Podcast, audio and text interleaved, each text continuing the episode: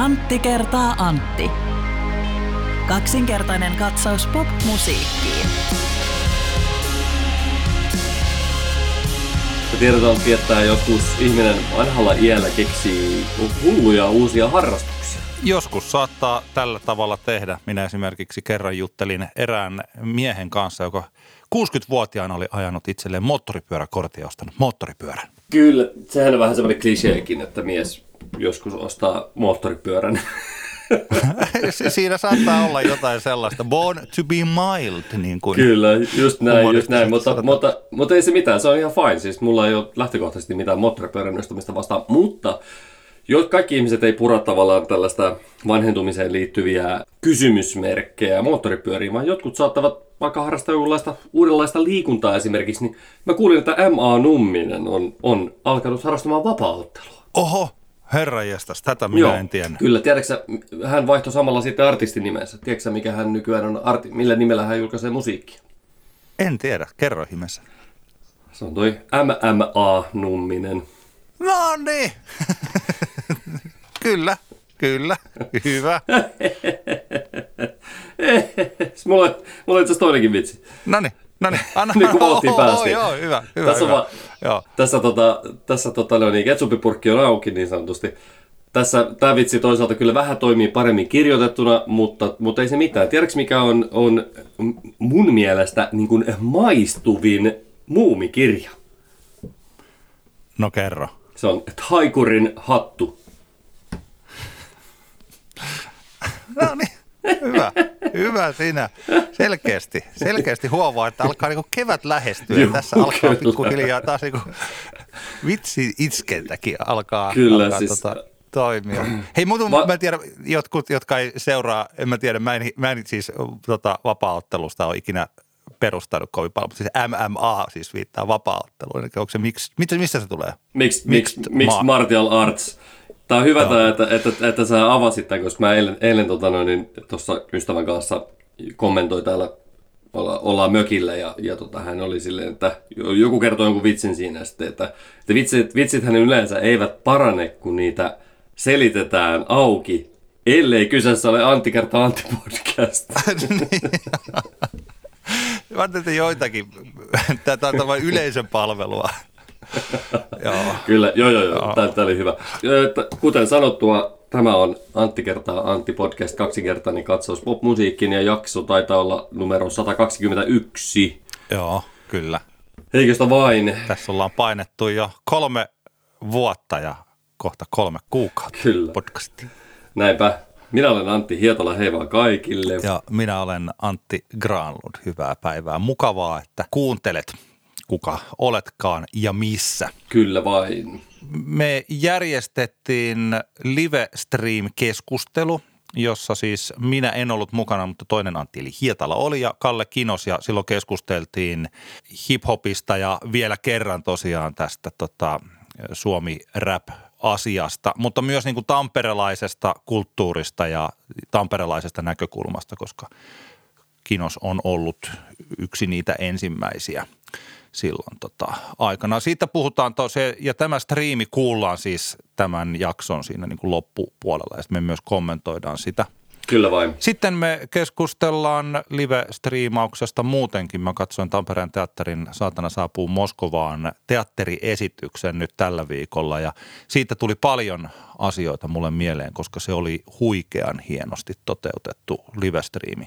Nousi mun mielestä ylitse kaiken muun tällaisen livestream-menon, mitä mä oon aikaisemmin katsonut. Ja siinä on paljon sellaisia, mistä ehkä musabisneksessäkin voidaan oppia. Ja sitten me puhutaan Club, Club, Clubhouseista. Aloitetaan siitä. Niin, mennään siihen. Tota, joo. Onko sulla puhelimessa Clubhouse-appia, Antti? No kun se taitaa olla, siis sinähän lähetit minulle tuon kutsun sinne, mutta että kun minulla on toi Android, niin oliko se niin, että se ei taida vielä Androidilla toimia, se toimii vain iPhonella? No näin mä ymmärsin ja se on tietenkin vähän, vähän mälsi juttu. Mutta tota, mm, itse tällaisena vanhentuvana tekno, teknologian vastaisena ihmisenä mä aika paljon kauan panttasin, että mä itse tuohon puhelimeeni sen Clubhouse-appin laitoin. Mä huomasin, että siitä oli jotkut jo intoillut muuallakin kuin HS Vision puolella. Mutta sitten kuka ystäväni Alex Regan lähetti mulle kutsun, koska, koska tota, hän oli havainnut, että siellä oli ihan kiinnostavaa keskustelua käynnissä. Ja, ja sitten mä sitten ajattelin, no pistetään se nyt puhelimeen. Kyseessä on siis tämmöinen applikaatio, joka on oikeastaan tämmöinen vähän niin kuin LinkedInin, WhatsAppin ja Zoomin yhdistelmä, joka siis tota, joka on ö, omiaan sellaiseen, että järjestetään tämmöisiä niin kuin, vähän niin kuin virtuaalipaneelikeskusteluja.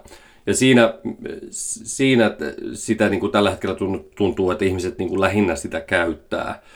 Ja mitä mä, mä oon havainnut, että siellä on ollut hyvin niin kuin aktiivisena tällä Suomen Clubhouse-puolella, niin Renas Ebrahimi, joka on, pyörittää siellä tämmöistä Nordic Music Hub-klubia.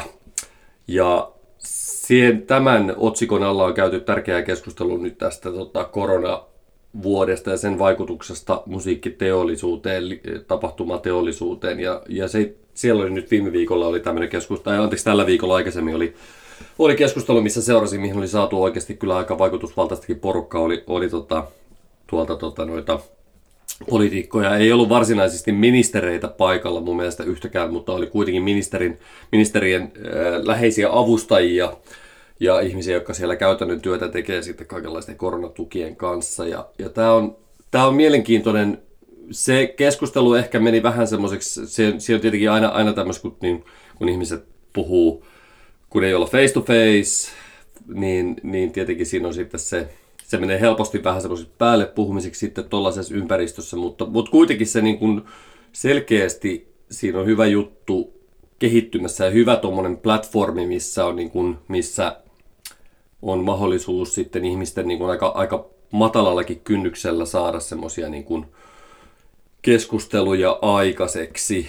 Ja, ja sen takia musta tämä oli, tää oli syysti juttu, vaikka vielä, vielä en ole ihan kauhean moneen muuhun tämmöiseen niin kuin kiinnostavaan kokonaisuuteen siellä törmännyt, mutta, mutta tota, selkeästi paljon potentiaalia.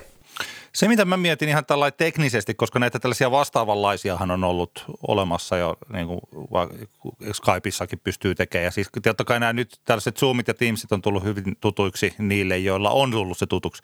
Niin näin teknisesti, nyt kun mä en ole vielä tätä kokeillut, onko tuossa joku tällainen paitsi että nyt ei niin sosiaalisten medioiden alkuvaiheessa aina tietyn tyyliset ihmiset menevät sinne uuteen paikkaan ja silloin alkuvaiheessa keskustelu saattaa olla inspiroivaa ja ei syrjivää ja siis kohteliasta, sellaista, miten ihmisten välinen kommunikaatio on oikein maailman puolella. Ja sitten pikkuhiljaa se korruptoi itseensä se kukin sosiaalisen median platformi ha. ja siitä muuttuu. Niin kun harva muistaa, että Jodelista puhuttiin aluksi sillä lailla, että hei, muuten, tämä on muuten tosi sivistynyt tämä, tämä keskustelu täällä.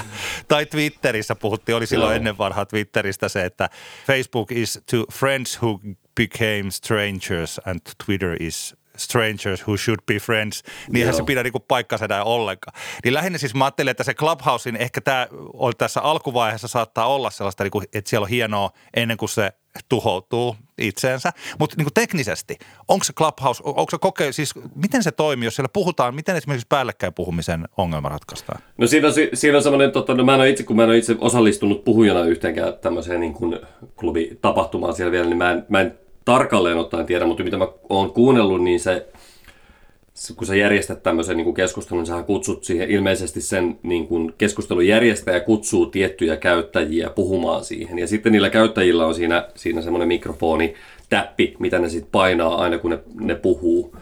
Ja siinä on kuitenkin pointtina on tossa ehkä se, että sun on niin kuin, sä et voi siellä oikein niin kuin anonyymina niin kuin olla. Tai tavallaan, että, että siitä ei ole, niin kuin, jos ajatellaan vaikka Twitteriä tai tai jopa Facebookia ja muitakin tommosia, niin se anonymiteettihan on hyvin niin kuin helppoa siellä. Sä voit luoda feikkiprofiileja ja mennä sitten trollailemaan kaikenlaisiin ketjuihin. Mutta tuolla niin tuossa tota, se on vähän sama, niin kuin, jos, sä, jos sä loisit niin kuin, trolliprofiilin tonne tuonne Clubhouse. Se on vähän sama kuin sä loisit niin kuin trolliprofiilin LinkedIniin. Eihän siitä niin kuin, ole ymmärtääkseni ihan kauheasti voisi olla mitään hyötyä, koska, koska se kaikki kuitenkin lähtee siitä, että no. ihmiset oikeasti ovat omana itsenään. Että sillä tavalla ehkä tuossa niin vähän eri, mä näkisin, että toi on enemmän semmoinen niin kuin, tuntuu ainakin tässä kohtaa, että se on semmoinen niin kuin, ryhmäkeskustelun työkalu kuin semmoinen kuitenkaan sitten semmoinen niin kuin, Joo mitä sitten ehkä Twitter ja Facebook semmoisen vähän perinteisemmässä sosiaalisessa mediassa mitä ne on, niin, niin, niin, niin. totta kai siis ihmisethän, ihmisten pilaa kaiken. Joo. Mutta mä, mä näen niin paljon mahdollisuuksia. Otetaan esimerkkinä vaikka meidän, meidän podcast. Jo, mehän voitaisiin ihan hyvin vaikka sinne Clubhouseen perustaa vaikka semmoinen oma Antti kertaa Antti-klubi, jossa vaikka sitten kokoonnuttaisiin joka perjantai viideltä käymään läpi ihmisten vaikkapa Spotify uutuuskattausplaylisteja, että mitä hyviä juttuja siellä on. Esimerkiksi tämmöinen voisi olla. Tai, tai sitten me voitaisiin tehdä tämmöisiä, niin kuin, me, jos me haluttaisiin järkätä joku isomman ryhmän keskustelu, joka me haluttaisiin julkaista vaikkapa sitten tota, niin kuin vaikka podcast extra jaksona, niin mehän voitaisiin kutsua sinne, jos me haluttaisiin nyt vaikka kantaa kortemme kekoon koronatuki-ongelmallisuuskeskusteluun, niin mehän voitaisiin vaikka järjestää sinne oma keskustelu ja pyytää sinne tiettyjä ihmisiä puhumaan siitä asiasta ja julkaista se audio sitten, niin kuin, eli, eli tota, siinä on niin kuin täl, tällä kaiken, kaikenlaisia mahdollisuuksia ja, ja jos mä niin kuin mietin omasta, omasta tota, aha, muusta harrastuneisuudesta, niin musta voisi olla oikeasti aika kivaa vaikka puhua maanantaisin tunnin verran muiden Serie A jalkapallofanaatikkojen kanssa kierroksen tapahtumista. Eli, eli siis sillä on niin paljon tuommoista, tuommoista joka, joka varmaan liittyy myös paljon tähän, tähän koronavuoteen, että koska ihmiset ei pääse näkemään niin paljon ja ihmiset haluaa kuitenkin jutella ja niin poispäin, niin toi on niin kuin, toi mahdollistaa aika paljon sitä, että, että, että mun, mun mielestä vaikuttaa aika kivalta jutulta, en mä, en mä niin kuin tässä kohtaa, siellä sisältö muuten näytti paljon olevan semmoista, että Marko Ahtisaari, Marko Ahtisaari puhuu niin kuin HS-visiohenkeen tota noin, niin, talouspöhinästä, niin en mä niinku, en, mua esimerkiksi henkilökohtaisesti niinku kiinnosta semmoinen laisinkaan, mutta että mä näen tuossa paljon etuja siinä, miten mä voisin itse omassa niinku harrastuneisuudessa vaikka, vaikka tota sitten niinku hyödyntää Joo. sitä. Kyllä, kyllä. Se, mikä siinä pitää tapahtua, että siitä tulee sillä että tällä hetkellä se on tosi eksklusiivinen, kun se on vain Applelle – niin siinä mielessä esimerkiksi yhteiskunnallisen keskustelun käymiseen, niin mä en koe, että toi on niin kuin missään tapauksessa sellainen paikka, koska joo. valtaosa ihmisistä ei tota, pääse sinne. Niin, tota... Juu, juu, juu, juu. Mutta toihan on varmaan, mä olettaisin, että kyseessä on nyt se, että on vaan niin tuore, nopeasti väännetty appi, joka siihen nähden kyllä toimii tosi hyvin, mutta että eiköhän siellä tällä hetkellä tälläkin hetkellä, kun me puhumme, niin siellä koodaajat koodailee, että se saadaan mahdollisimman nopeasti kaikille käyttäjille. Mä näen niin mitään järkeä, miksi se olisi eksklusiivisesti vain Applen, ellei tässä, ellei ehkä joku tietää, jos se on Applen omistaja, osa omistama se, se firma, joka sitä applikaatio kehittää, niin sitten se on eri juttu, mutta tota, mut joo, sä aivan oikeassa, että eihän se tietenkään laajassa mittakaavassa se vaikutus tulee jäämään pieneksi, ellei sitä pääse kaikki puhelimen omistajat käyttämään. Tampereen teatterin tämän kevään yksi suurimmista näytelmistä Saatana saapuu Moskovaan, eli Mihail Bulgakovin klassikko-romaaniin perustuva teatterisovitus. Ja niin kuin kaikki tiedetään, että teatterissa ei paljon ole päästy esittelemään yhtään mitään, niin Tampereen teatteri sitten on järjestänyt yhden livestriimi-esityksen tästä näytelmästä ja vielä kaksi on edessä nyt kun me puhutaan. Eli torstaina 11. maaliskuuta oli yksi sitten seuraavat esitykset on perjantaina 9. huhtikuuta ja keskiviikkona 14. huhtikuuta. Tehdään tämmöinen lyhyt striimipäivitys siihen, että oletko Antti seurannut keikkoja nyt tässä striimiltä viime aikoina ja minkälaisia kokemuksia sulla on, jos olet? En ole, en ole seurannut, että sehän vähän harmi, että mitä siinä kävi silloin niin kuin sen viime kevään jälkeen tuntuu, että, tuntuu, että koska hetkeksi palattiin siinä siihen niin kuin normi, niin sanotusti normimaailmaan, niin sitten tuntuu, että se striimihomma niin tyssäsi aika paljon. Selkeästi siinä varmaan aika monet niiden toteuttajat totesivat, että, että se tavallaan se hyöty versus ne, se vaiva ja kulut ehkä, ehkä ihan kohtaa. Nyt mä kuullut, että, että nyt on tulossa esimerkiksi tälle loppukeväälle muutamia aika iso, isojakin tämmöisiä niin kuin striimikeikkaprojekteja, että, että jännittävää kyllä nähdä ja kuulla sitten, mutta en ole nyt vähän aikaa kyllä – en ole mitään stream-juttuja oikein kattonut. Muutama ehkä DJ-keikkaa on seurannut, jota, jotka on tämmöisiä striimimuodossa tehty nyt, mutta tota, siihen jää. Mä olen katsonut jonkin verran joitakin striimijuttuja. Mä oon nyt tutustunut tähän, joka on ollut beta-versiona. Taitaa olla vieläkin. Siis tiedä, oletko kuullut tämmöisestä tai onko sun sosiaalisen median striimeissä näkynyt tämä Gigsaver, eli gigsaver.net. No joo, Instagramissa törmäsin siihen, mutta en ole vielä tarkemmin tutustunut. Joo, mä, mun piti katsoa tota, toi Bad Sauna rockibändillä oli nyt tällä viikolla, kun me puhutaan, niin oli keikka tässä kahdella eurolla, eli aika halvalla. Ja mä olin ajatellut, että mä vielä sen tosta ostan ja katson. Siellä oli ilmaiseksi katsottavana tota, joulukuussa vedetty 22 Pirkon Bone TV Christmas Streaming Test, joka kai liittyy tähän Gigsaveriin. Ja tämä Gigsaver tuntuu sellaiselta, että melkeinpä kuka tahansa pääsee siis tekemään, luomaan tilin, luomaan artistitilin sinne. Ja täällä on tulossa esimerkiksi Palefaceillä tai näkyy Ali Jahangirillä on tota, tulossa toi Palefaceillä tietysti oma keikka ja Ali Jahankirillä toi stand-up-striimi.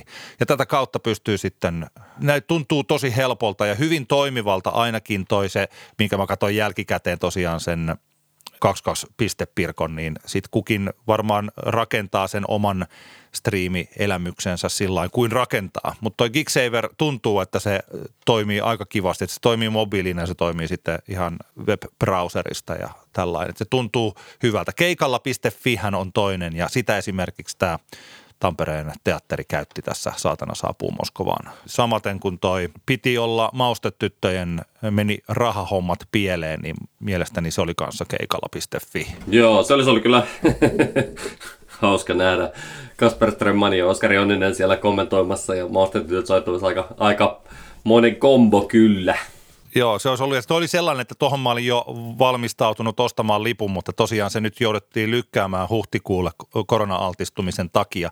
Ja mä olin jotenkin toiveissani, olin ajatellut, että tästä maustetyttöjen keikasta, niin että se olisi, voisi, olla, olisi voinut olla tällainen next level striimi keikka. Mm.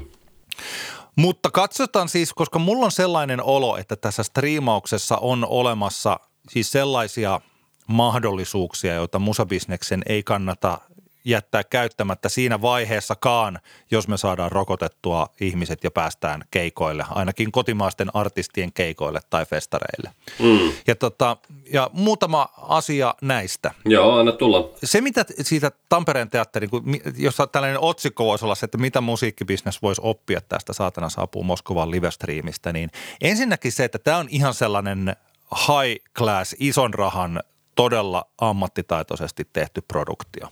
Ja nyt puhutaan siis tosiaan siis tällaisesta, että tota, aika moni niistä striimeistä, mitä mä olen katsonut, niin ne on sitten kuitenkin ollut vaan halvalla tehtyä TVtä. Joo. Ja jos tekee halvalla TVtä tai niinku tällaisia, että me voidaan nyt sitten niinku kaksistaan mennä huoneeseen ja sitten sä soitat rumpuja ja minä rupean soittaa kitaraa ja sitten me lauletaan jotain suomirock-klassikoita ja sitten me pistää puhelin siihen ja siinä meillä on keikka. Niin se on aika pienen, pienen rahan produktio. Ja ehkä, en tiedä, se voi olla kyllä kovan elämyksen produktio, mutta että Saatana saapuu Moskovaan siis se Tampereen teatterin lava ja se, miltä se siis, miltä se näyttää lähtökohtaisesti jo, niin se on tosi hieno. Ja oikeastaan kaikki nämä asiat, mitä mä nyt tässä puhun, niin liittyy siihen, että jos haluaa tehdä tällaisen striimin – niin, että, se, että sen pitää nousta sen televisio-ohjelman ylä, sen pitää nousta yläpuolelle, koska muuten siinä tietyllä tavalla siinä saattaa olla aika vähän järkeä. Yksi mielenkiintoinen juttu, ensimmäinen kohta oli tämä tällainen ainutkertaisuus. Eli Tampereen teatterin on tehnyt semmoisen ratkaisun tässä, että tämä on, tätä ei voi katsoa jälkikäteen. Se on vaan siis tämä. Sitä ei voi pausettaa. Joo. Se alkaa kello 19 – Siinä on väliaika, niin kuin normaalistikin. Totta kai kaikki tapahtuu livenä, ja kun se on ohi, se on ohi. Siinä ei pääse elämään uudelleen sitä viimeistä hienoa Ville Majamaan loppumonologia siinä. Tai sitä ei, ei pääse niin kuin elämään niitä hetkiä uudelleen ja kelailla ja katsoa sen tällainen. Ja mun mielestä tämä on sen esityksen arvoa nostava asia. Kyllä. Ja tätä pitää niin kuin monen artistin pitää miettiä sitä, ja olisi kiva katsoa joitain näitä striimilukemia, että kuinka moni sitten on katsonut jälkikäteen niitä striimejä, jotka siellä on, jotka ei ole enää, jotka, kun se ei ole enää livenä. Esimerkiksi nyt oli tämä suomalaisia stand-up-koomikkoja, eli tämä All Female Panel. Heillä oli yksi tämmöinen stand-up show striiminä. Niin heillä oli se viik- viikon verran sen jälkeen vielä katsottavissa uudelleen. Olisi kiva katsoa, että, että, että tota, paljonkohan siellä on sitten niitä katsojia sen jälkeen. Joo. Se on jännällä tavalla, että se muuttaa sen tilanteen ihan toiseksi, kun mullakin, meillekin se alkoi just siihen aikaan, että tuossa vaiheessa piti, mä sitten sanoin ihan niin kuin vaimolle ja kaikki tällä, että nyt mä, mä haluan nyt sitten katsoa tämän, että laita, hoida sä lapset ja kaikki tällaiset tässä. Ja, tota, ja mä sitten katsoin, että mä pystyin nauttimaan siitä. Se nosti sitä arvoa tosi paljon. Ja tota, mun mielestä tätä kannattaa nyt, jos joku miettii tällä hetkellä jotain omia striimejä, niin tämä on omalla tavallaan aika uskalias tapa tehdä se asia, koska sehän tuntuu siltä, että se on ollut just sen takia, että sitä on vielä mainostettu oikeastaan kaikissa näissä striimeissä, että tämän voi katsoa, osta lippuja, tämän voi katsoa sitten vielä. Että jos te ette nyt sitten ehdikään ihan tähän näin meidän oikeaan striimiaikaan, niin sitten voitte katsoa sen vielä lauantai-aamuna. Niin, niin. Niin kannattaa miettiä, että jos, se, jos sillä omalla esityksellä on arvo, niin sitten voi katsoa, että tämä tapahtuu nyt ja that's it. Siitä tulee niin kuin meidän, me, meidän lapsuudesta muistetaan, että jos missä ritariassa, niin sitä jaksoa ei nähnyt enää ikinä. Niin. siis, siis, siis tällä, koska ellei sitten joku ottanut sitä, sitten alkoi VHS, että niin kuin videonauhurit alkoi yleistyä, sitten jollakulla saattoi olla, että otti nauhalle niitä. Mutta siis sellainen, että kuinka ainutkertaista se oli, että koko, kaikki leikki, kaikki pihat ja kaikki tällaiset oli tyhjiä, kun tämä oli kun Jonnet, ei todellakaan muista asia. Mutta että kuinka kaikki, mä muistan joskus yläasteen aikana vielä saattoi olla, että kokoonnuttiin sitten johonkin. Kun Simpsonit alkoi tiettynä päivänä, niin kaikki lähti koteihinsa katsoo Simpsonit. Mm. Koska se on, siis että se ainutkertaisuus on yksi juttu, mitä kannattaa miettiä, että toimisiko juuri tällä tavalla. Niinpä. Tämä valot ja visuaalisuus, tämä on tota, nyt on ehkä pikkasen tai en tiedä, onko se, niin kuin, mä olin sanomassa, että pikkasen epäreilua. Mulla on tota, tämän Saatana saapuu Moskovaan valo- ja videosuunnittelusta vastaa Tiiti Hynninen. Hän on myös mun tuttu, niin olemme soittaneet samassa bändissä. Ja siis tällainen, että, että nyt on, tässä on niin jäävyysjuttuja olemassa, mutta hän on siis yksi – teatterialan parhaista tuossa, siis teatterikorkean valo- ja äänisuunnittelulaitokselta aikanaan valmistunut huippuammattilainen. Hänen valonsa ja videonsa olivat siis niin kuin henkeä salpaavan hienoja. Tuollaisessa teatteritilassa, siis sellaisessa, joka ei sitten olekaan niin kuin festarilava tai joku tällainen klubilava. Se oli niin kuin olisi katsonut tällaista, toihan kesti noin kolme tuntia kaikkinensa väliaikoina.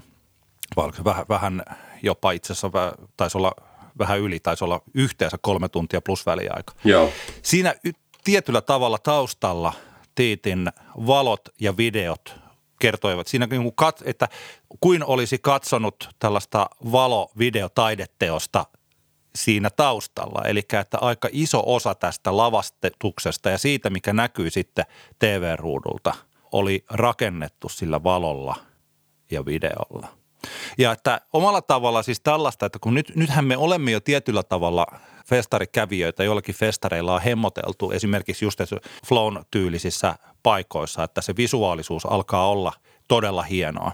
Me taidettiin silloin aikanaan puhua, kun Kisulla oli tämä Momentum kiertue, niin silloin mä kehuin niitä visuja ihan kipeänä.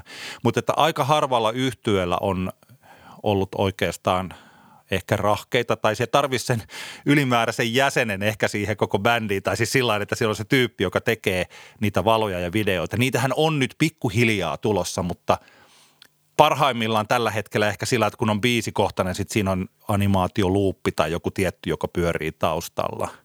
Mutta että jos haluaa eh, niin sanotusti seuraavalle levelille, niin kansi katsoa tosiaan toi, kun tuon saatana saapuu Moskovaan, niin joku valo ja videoalan ammattilaisten, niin kannattaa tsekata se, että mitä, siinä, mitä niin pystyy tekemään silloin, kun lähtee tekemään. Ajattelen, että miten tuollaisen valon ja videon voi siihen striimiin yhdistää. Taas muistutuksi, nyt puhutaan siis korkean ison rahan produktiosta, että tollasta ei pysty tekemään kotona. siis, siis, siis, siis tällainen. Mutta tota, se, on, se on yksi se, että miltä se näyttää. Että jos joku menee katsoa vaikka ton näitä promokuvia, niin oikeastaan se koko esitys näytti siltä, että mistä tahansa hetkestä oltaisiin, olisi voinut ottaa screencapin ja laittaa sen promotoimaan sitä näytelmää. Siis se näyttää ihan upea. Se näyttää tosi hienolta.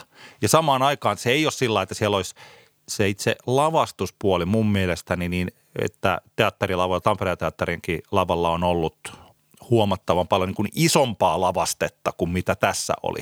Ja tämä johtuu varmaan myös siitä, että tässähän, jotka on lukenut alkuperäisen romaanin, niin tietää, että sitä, siinä tarinaa on kolmella eri tasolla. Siellä on 30-luvun Moskova ja sitten siellä on myös tota Pontius Pilatus ja sitten siellä ollaan niin kuin mielisairaalassa. Ja siis sillä, että siinä vaihdellaan näitä kolmea erilaista paikkaa – koko ajan, niin sen takia lavasteidenkin pitää muuttua nopeasti, niin se voi olla yksi syy siihen, että miksi ei niin raskaat lavasteet ei tuollaisessa produktiossa ole kovin hyviä.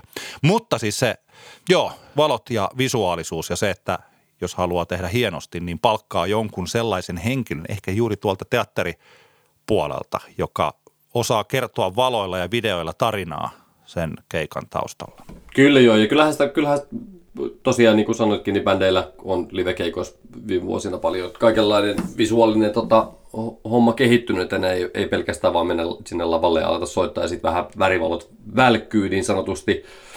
Mielenkiintoista on tuossa tietenkin olisi kuulla just tämän valoääni, tai valovisuaalisuunnittelijan kommentit siitä, että kuinka erilaista se on ollut suunnitella sitä tota, striimitarkoitusta varten tietäen, että tätä ei välttämättä ihan juuri tällaisenaan tulla niin kuin, istuvalle yleisölle suoraan esittämään. Sehän niin kuin, olisi kiinnostava, kiinnostava kyllä kuulla. Että. Se muuten on sillä että mä luulen, mä en ole ihan varma, että mitä he ovat ajatelleet silloin, koska totahan on ruvettu harjoittelemaan varmaan syksyllä ja sitä on myyty siinä sillä ajatuksella, että se tota, käsittääkseni siis sillä ajatuksella, että, että se oli niin kuin tietyllä tavalla niin kuin pakko harjoitella se mielessä, että tätä esitetään lavalla. Joo, mutta, mutta just, jossain, jossain kohtaa varmaan on käynyt niin kuin ilmi, että okei, nyt ainakin alkuun vedetään pelkästään niin kuin striiminä, niin niin se olisi niin kuin kiinnostavaa just, että miten se on niin kuin vaikuttanut sitten siihen visuaalisen suunnittelun Joo, työn kyllä. tekemiseen.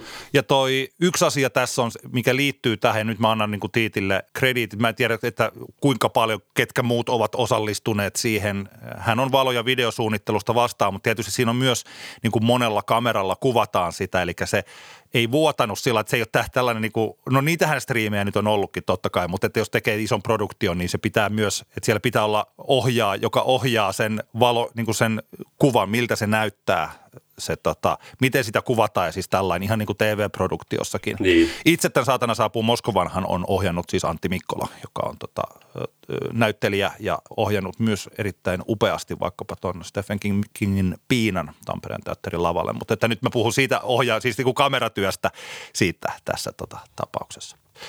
Tota, Tämä on oikeastaan siis sillä tuosta Saatana saapuu Moskovasta niin kuin ne – ne isot asiat on se. Ja yksi, mikä tässä oli se, että kun he tekivät teatteria. Ihan selvästi. Tämä oli teatteriesitys. Mä keskustelin, mä haastattelin yhtä pääosan esittäjää, eli näyttelijä Pia Piltsiä, joka myös meillä oli Levyraadissa itse asiassa silloin aikana. Niin tästä aiheesta, että, että näyttelevätkö he eri tavalla tätä nyt kun he tietävät, että se tulee striimiin. Eli kun elokuva näytteli, nyt tällä karikoidusti, elokuvissa niin näyttelijän kasvon ilmeet voi olla aika hienovaraisia ja pieniä, koska se ruutu on niin iso ja kaikki näkee elokuvissa periaatteessa sillä että ne pienet ja telkkarissa ollaan ehkä niin kuin vähän siltä väliltä ja teatterissa ollaan sitä sellaista ollaan niin isot mm. ilme. Se pitää, se tunne ja liike ja kaiken pitää näkyä takarivin katsojalle tällainen. Niin sen takia teatterissa ollaan isompia, niin Pia sanoi, että he tekevät teatterin. He tekevät teatteriesityksen he eivät lähde rakentamaan tätä jotenkin, että siinä vaiheessa, kun hänen esittämänsä Margarita vaikka tota, syvelee tätä tiettyä paholaismaista voidetta ihonsa ja saa lentämisen kyvyn. Että mitenkä se, miten Pia sen näyttelee siis niin kuin isosti. Ja sillä että se, mutta kun se tämä visuaalisuus ja tietyllä tavalla se, siinä pääsi siihen ajatukseen, kun katsoisi teatteriesitystä. Ja, mm.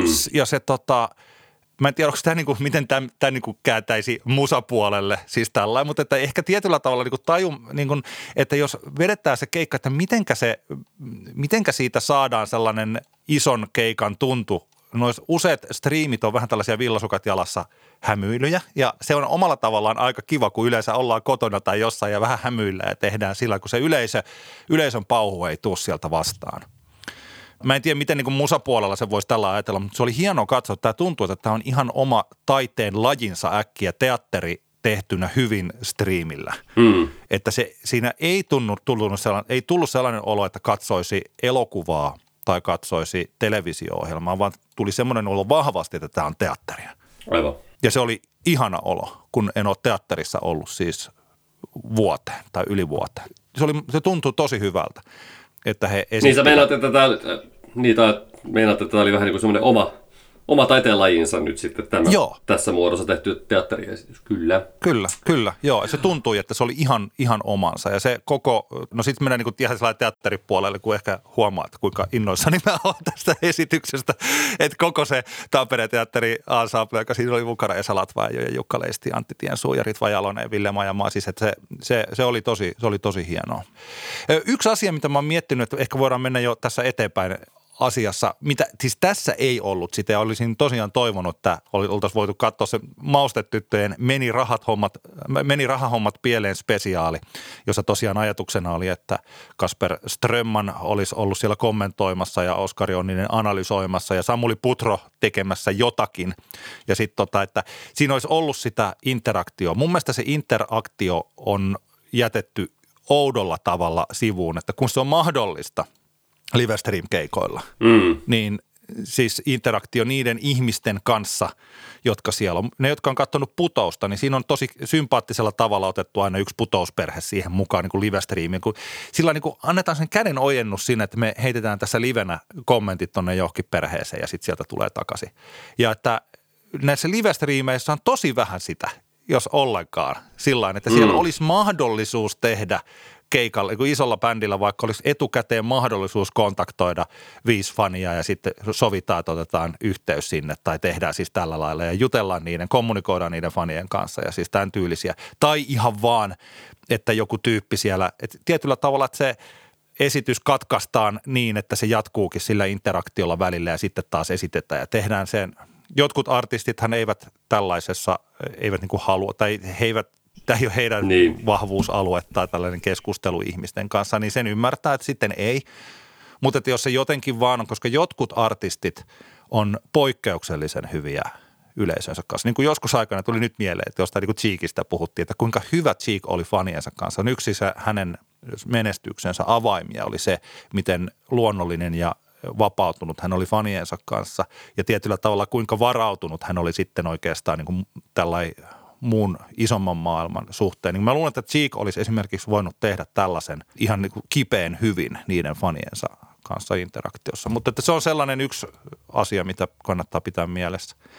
Ja vielä viimeisenä asiana tässä, että miksi mä kokisin, että tämä voisi, tämä striimin mahdollisuus olisi hienoa, että tämä jäisi elämään ja olemaan niin, että tällaisten – ehkä, on, ehkä tämä idea on sanottu, ehkä mekin joskus jo vuosi sitten puhuttiin tästä samasta ajatuksesta, mutta että tämä, vielä tämä Tampereen teatterin esitys jotenkin mulle teki sen vielä vahvemmaksen olon, että se voisi olla mahdollista, että jos vaikkapa teillä Iisan kanssa olisi kiertue uuden levyn suhteen ja sitten se päättyisi Tampereen teatterin fasiliteeteissa, siellä on ne kamerat ja systeemit, se päättyisi sinne tämmöiseen striimikeikkaan, jolloin se viimeinen keikka olisikin niille, jotka ei sitten paikkakunnilla päässyt tai jotka haluaisi elää sen vielä kerran uudelleen.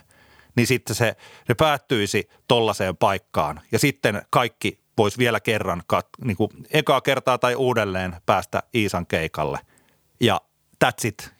Ja se, olisi, niinku, ja se kiertue olisi siinä. Että kiertueet rupeisi päättymään striimikeikkoihin. Niin mun mielestä siinä voisi olla ihan niin kuin selkeä tällainen hmm. formaatti. Ei, ei paska idea. Joo. niin. Katsotaan, tarttuuko joku. joo. joku et, et, joo, ja kyllä, kyllähän mäkin itsekin näen sen vahvasti, että onhan tuossa paljon semmoista mahdollisuuksia, että vaikka maailma palaisi siihen tilanteeseen vaikka puolen vuoden päästä, että päästään oikeasti keikoille katsomaan paikan päälle kuuntelemaan live-musaa, niin kyllähän tuossa paljon mahkuja on, mitä hyödyntää sitten, jos, jos tässä nyt vielä niin kuin hommat kehittyy. Että, että tota, että kyllähän kuitenkin kaikenlaisia live-tallenteita aina on tehty ja aina lähetetty ja muuta, niin tässä niin kuin tilanteessa on paljon, mitä voidaan niin kuin ottaa niin sanotusti mukaan tästä, että millä tavalla niitä tulevaisuudessa toteutetaan, vaikka maailma muuten olisikin normaali.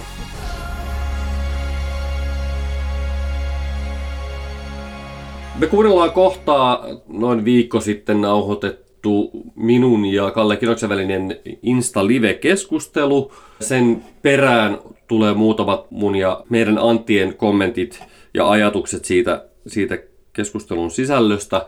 Mutta mennään sitä ennen Älä nuku tämän ohi osioon tällä kertaa poikkeuksellisesti näin niin kuin jakson puolessa välissä. Mulla on kaksi biisiä ja sulla on Antti yksi biisi, eiks vaan? Kyllä, jotenka aloita sinä.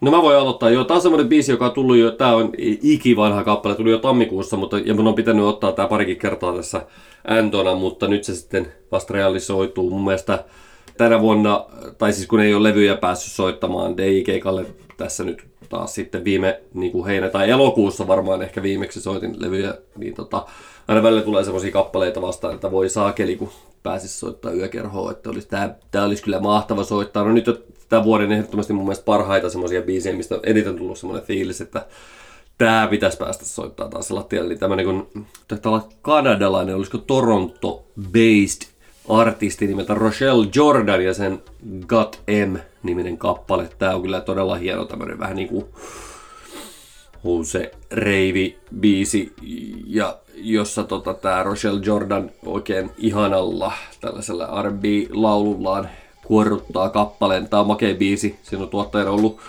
oma pitkäaikainen tuottajasuosikki Machine Drum ja tota, joku tämmönen KLSH-niminen tuottajatyyppi.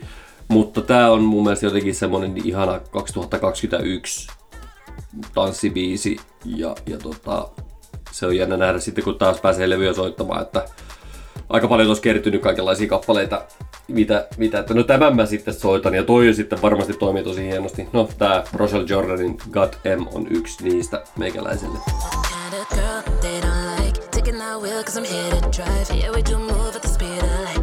come through, I don't even try. Yeah, we could go back to the 405, 401 to the city lights. And I don't sweat, it's super dry. But you can have yours for a little time. Mikäs sulla oli? Mulla on Laura Moision uusi biisi. Se on nimeltään Kirje. Ja se on Laura Moisiomainen tunnelmalta, tai siis voisi sanoa ehkä tähän viime vuonna ilmestyneeseen albumiin, niin tunnelmassa on samanlaista melankolisuutta, mutta tämä taas on tällaista parisuhdepuhetta. Todella kaunis kappale ja se, mistä mä tykkään tässä nyt, että tota, tässä on hienoa musiikin historiaan nojaavaa soundia. Jotenkin kun mä kuuntelin tämän biisin, niin piti heti oikeastaan kaivaa, olisin sanonut levyhyllistä, kyllä se Spotifysta kaivaa, Carol Kingin Tapestry-levyn. Eli siis tota, ihan klassikko-albumi 70-luvulta, jossa on nämä I Feel the Earth Movie ja Will You Still Love Me Tomorrow ja You Make Me Feel Like a Natural Woman, jotka on siis Carol Kingin biisejä, vaikka näistä sitten muutamista, niin useat muut on tehnyt sitten tunnetumpia versioita, mutta toi Tapestryhän aikanaan myi siis miljoonia. Se on ihan loistava laulaja laulun tekijä levy ja tässä kirjekappaleessa on sellaista samankaltaisuutta, mm. että tota, surumielistä kauneutta kappaleessa. Pidän sitä erittäin paljon. Laura Moisio on yksi tämän maan parhaita tässä kyseisessä genressä. Tai melkein missä tahansa musakaan genressä. Niin. Loistavaa musiikki. Joo, kyllä mä to- tykkäsin kanssa tosi paljon. Tämä oli jotenkin Mä en tiedä, miten mä sitä kuvailisin. Musta oli just, vaikka se, sähän siitä hehkuttelit sitä Moision edellistä albumia tosi paljon. Ja munkin mielestä on hyvä, mutta siinä on ehkä se, se tunnelma on niin jotenkin semmonen... Tuntuu, että tässä biisissä oltiin menty, menty niinku se se sille vähän eri tavalla sit ehkä niinku se sävellys edellä kuin teema edellä, niin jotenkin kosketti meikäläistä kovasti. Upea biisi. Joo, voi muuten tähän väliin sanoa, sanoa se on siis, mä en äsken tuossa muista, laulaa kun ei voi muutakaan. Joo. Se on tällainen ilmast, ehkä voi ajatella, että maailman loppumiskautta ilmastoahdistusalbumi, ja siinä on kyllä sellaista lohduttomuutta, jonka ymmärrän, että se saattaa olla, se on aika sillä surullinen levy kaikkinensa. Että useasti mä pidän, jos musiikissa, että jos on surumielisyyttä, niin siellä on toivoa. Ja jos on iloa, niin sitten siinä on epäilystä, että loppuuko tämä ilo sillä lailla jollekin laulutekijöille voi miettiä sen oman kappaleensa tunnelmaa, niin useasti sillä pääsee tota, tekemään koskettavaa musiikkia, joka ei ole liikaa mitään.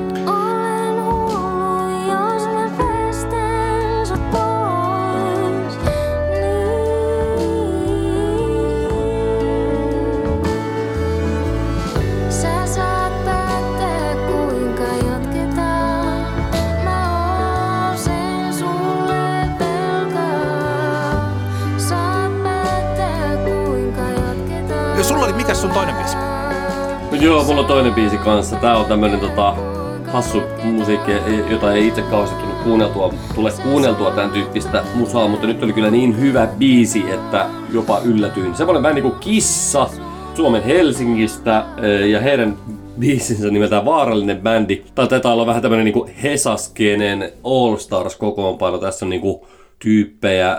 Tässä kaverini Tuomo Parikka, terkkuja vaan Tuomolle luetteli nämä bändit, missä jäseniä. Tässä on Ghost Worldista, Tamaraluonnosta, Plastic Tonesista, Chestbursterista, Hard Actionista, Myrkkykäärmeestä, Speedtrapista ja äh, kuinka monesta muusta Helsinki Skene-bändistä. Ja tota, se, siihenkin nähden pienet ennakko, niin kuin, oli hieman varauksella suhtauduin tähän, kun katsoin rumba ja muut otsikoita tästä biisistä. Mutta tämä on tosi, tosi, tosi hyvä tämmönen, vähän niin kuin Suomi punk, action rock, semi-hassuttelu biisi, mutta kappale on, siis tää on vaan oikeasti mun mielestä niin kuin sävellyksenä älyttömän hauska. musavideo lainaa kivasti vähän Judas Priestin klassikko musavideo ja, ja muutenkin meininki aika semmonen niin kuin selkeästi huumoria on mukana paljon, mutta, mutta tota, joo, ehkä se, minkä takia tästä niin sanotusti jaksoin kiinnostua, oli se, että tämä oli oikeasti, mun mielestä tämä on niinku kappaleena tosi hyvä. Lievä pelko perseessä tosiaan, kun tämmöisiä tyyppejä tässä, jotka, jotka, joilla on 50 muutakin bändiä, että jääkö tämä nyt joku tämmöiseksi vaan niin yhden striimibiisin ihmeeksi, mutta tota, kovasti toivon ainakin, koska kappale on tosiaan sen verran timanttinen ralli, että että ehkä tämmöisiä muitakin siellä bändillä olisi hihoissaan odottamassa.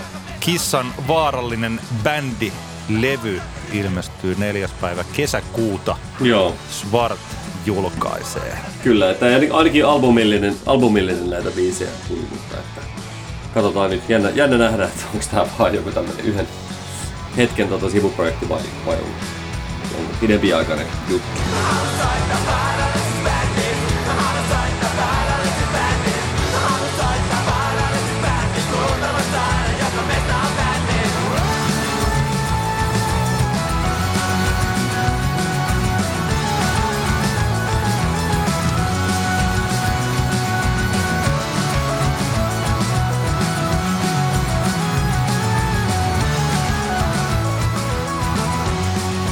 Järjestettiin Insta Live 8. päivä maaliskuuta. Keskustelijoina olivat Antti Hietala, toinen Antti ja Kalle Kinos, Kinos 931 aiheena vielä tämä Ylen Mistä tuut sarja ja erityisesti Tampere-skene. Ja nyt kuullaan tosiaan toi striimi ja sen jälkeen me jatketaan vielä muutamilla kommenteilla liittyen siihen, mistä tuossa puhutaan. Koska tosiaan tästä on tuolta Instagram-striimistä talteen otettu audio, niin tämä äänen laadullisesti ei ole ihan sillä paras mahdollinen, mun mielestä tämä ei kuitenkaan ole korvia särkevä huono, että kyllä tähän, tähän mukaan pääsee. Tänään on naistenpäivä 8.3.2021.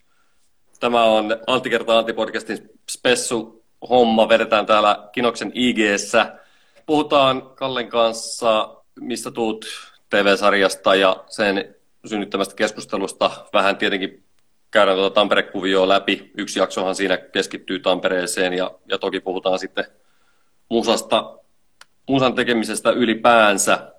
Käydäänkö nopeasti, Kalle, läpi, että kerro meille, missä kuulit rap-musiikkia, hip-hop-musiikkia ekan kerran? sitä on mahdotonta sanoa, että missä on kuullut ekan kerran niin kuin hip-hoppia sillä mutta se, se, se, hetken, kun mä muistan, että mä se niin kuin iski mun tajuntaan, kun mä olin kotona huoneessani ja tota, kuuntelin Radiomafiaa ja DJ Alex Nieminen soitti. Mä en ole ihan varma, että onko tota se, mä muistan nämä kaksi kappaletta, Gangstarin Code of the Streets ja Snoopin What's My Name oli ne kappaleet, mitkä niinku, mä muistan kumpi niistä tuli niinku ensin, mutta oli sellainen niin kuin suoraan, se musa meni niin kuin mun läpi sillä ihan eri tavalla kuin mikään muu musiikki koskaan aikaisemmin.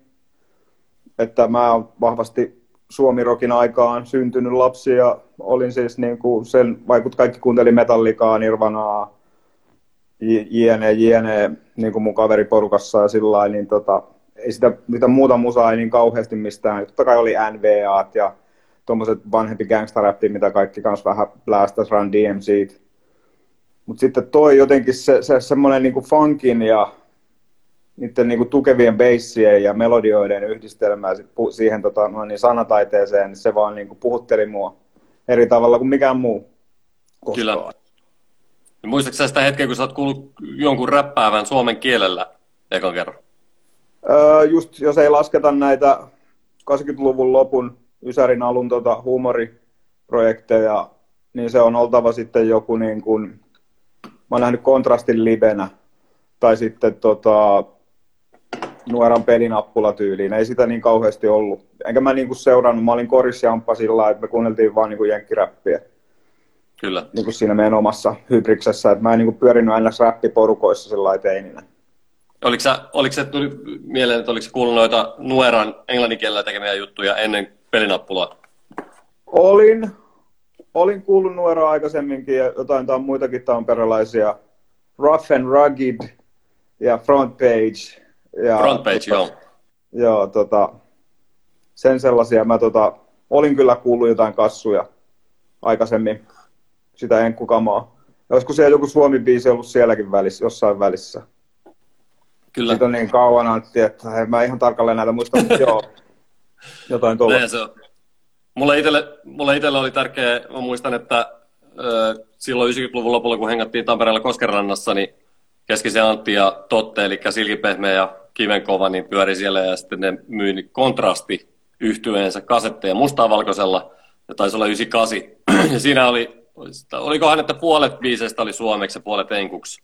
Joo. Ja tota, kyllähän se varmaan siinä kohtaa vielä, tämä on siis aikaa ennen mitään intelligenssia, niin, niin, tota, Kyllä.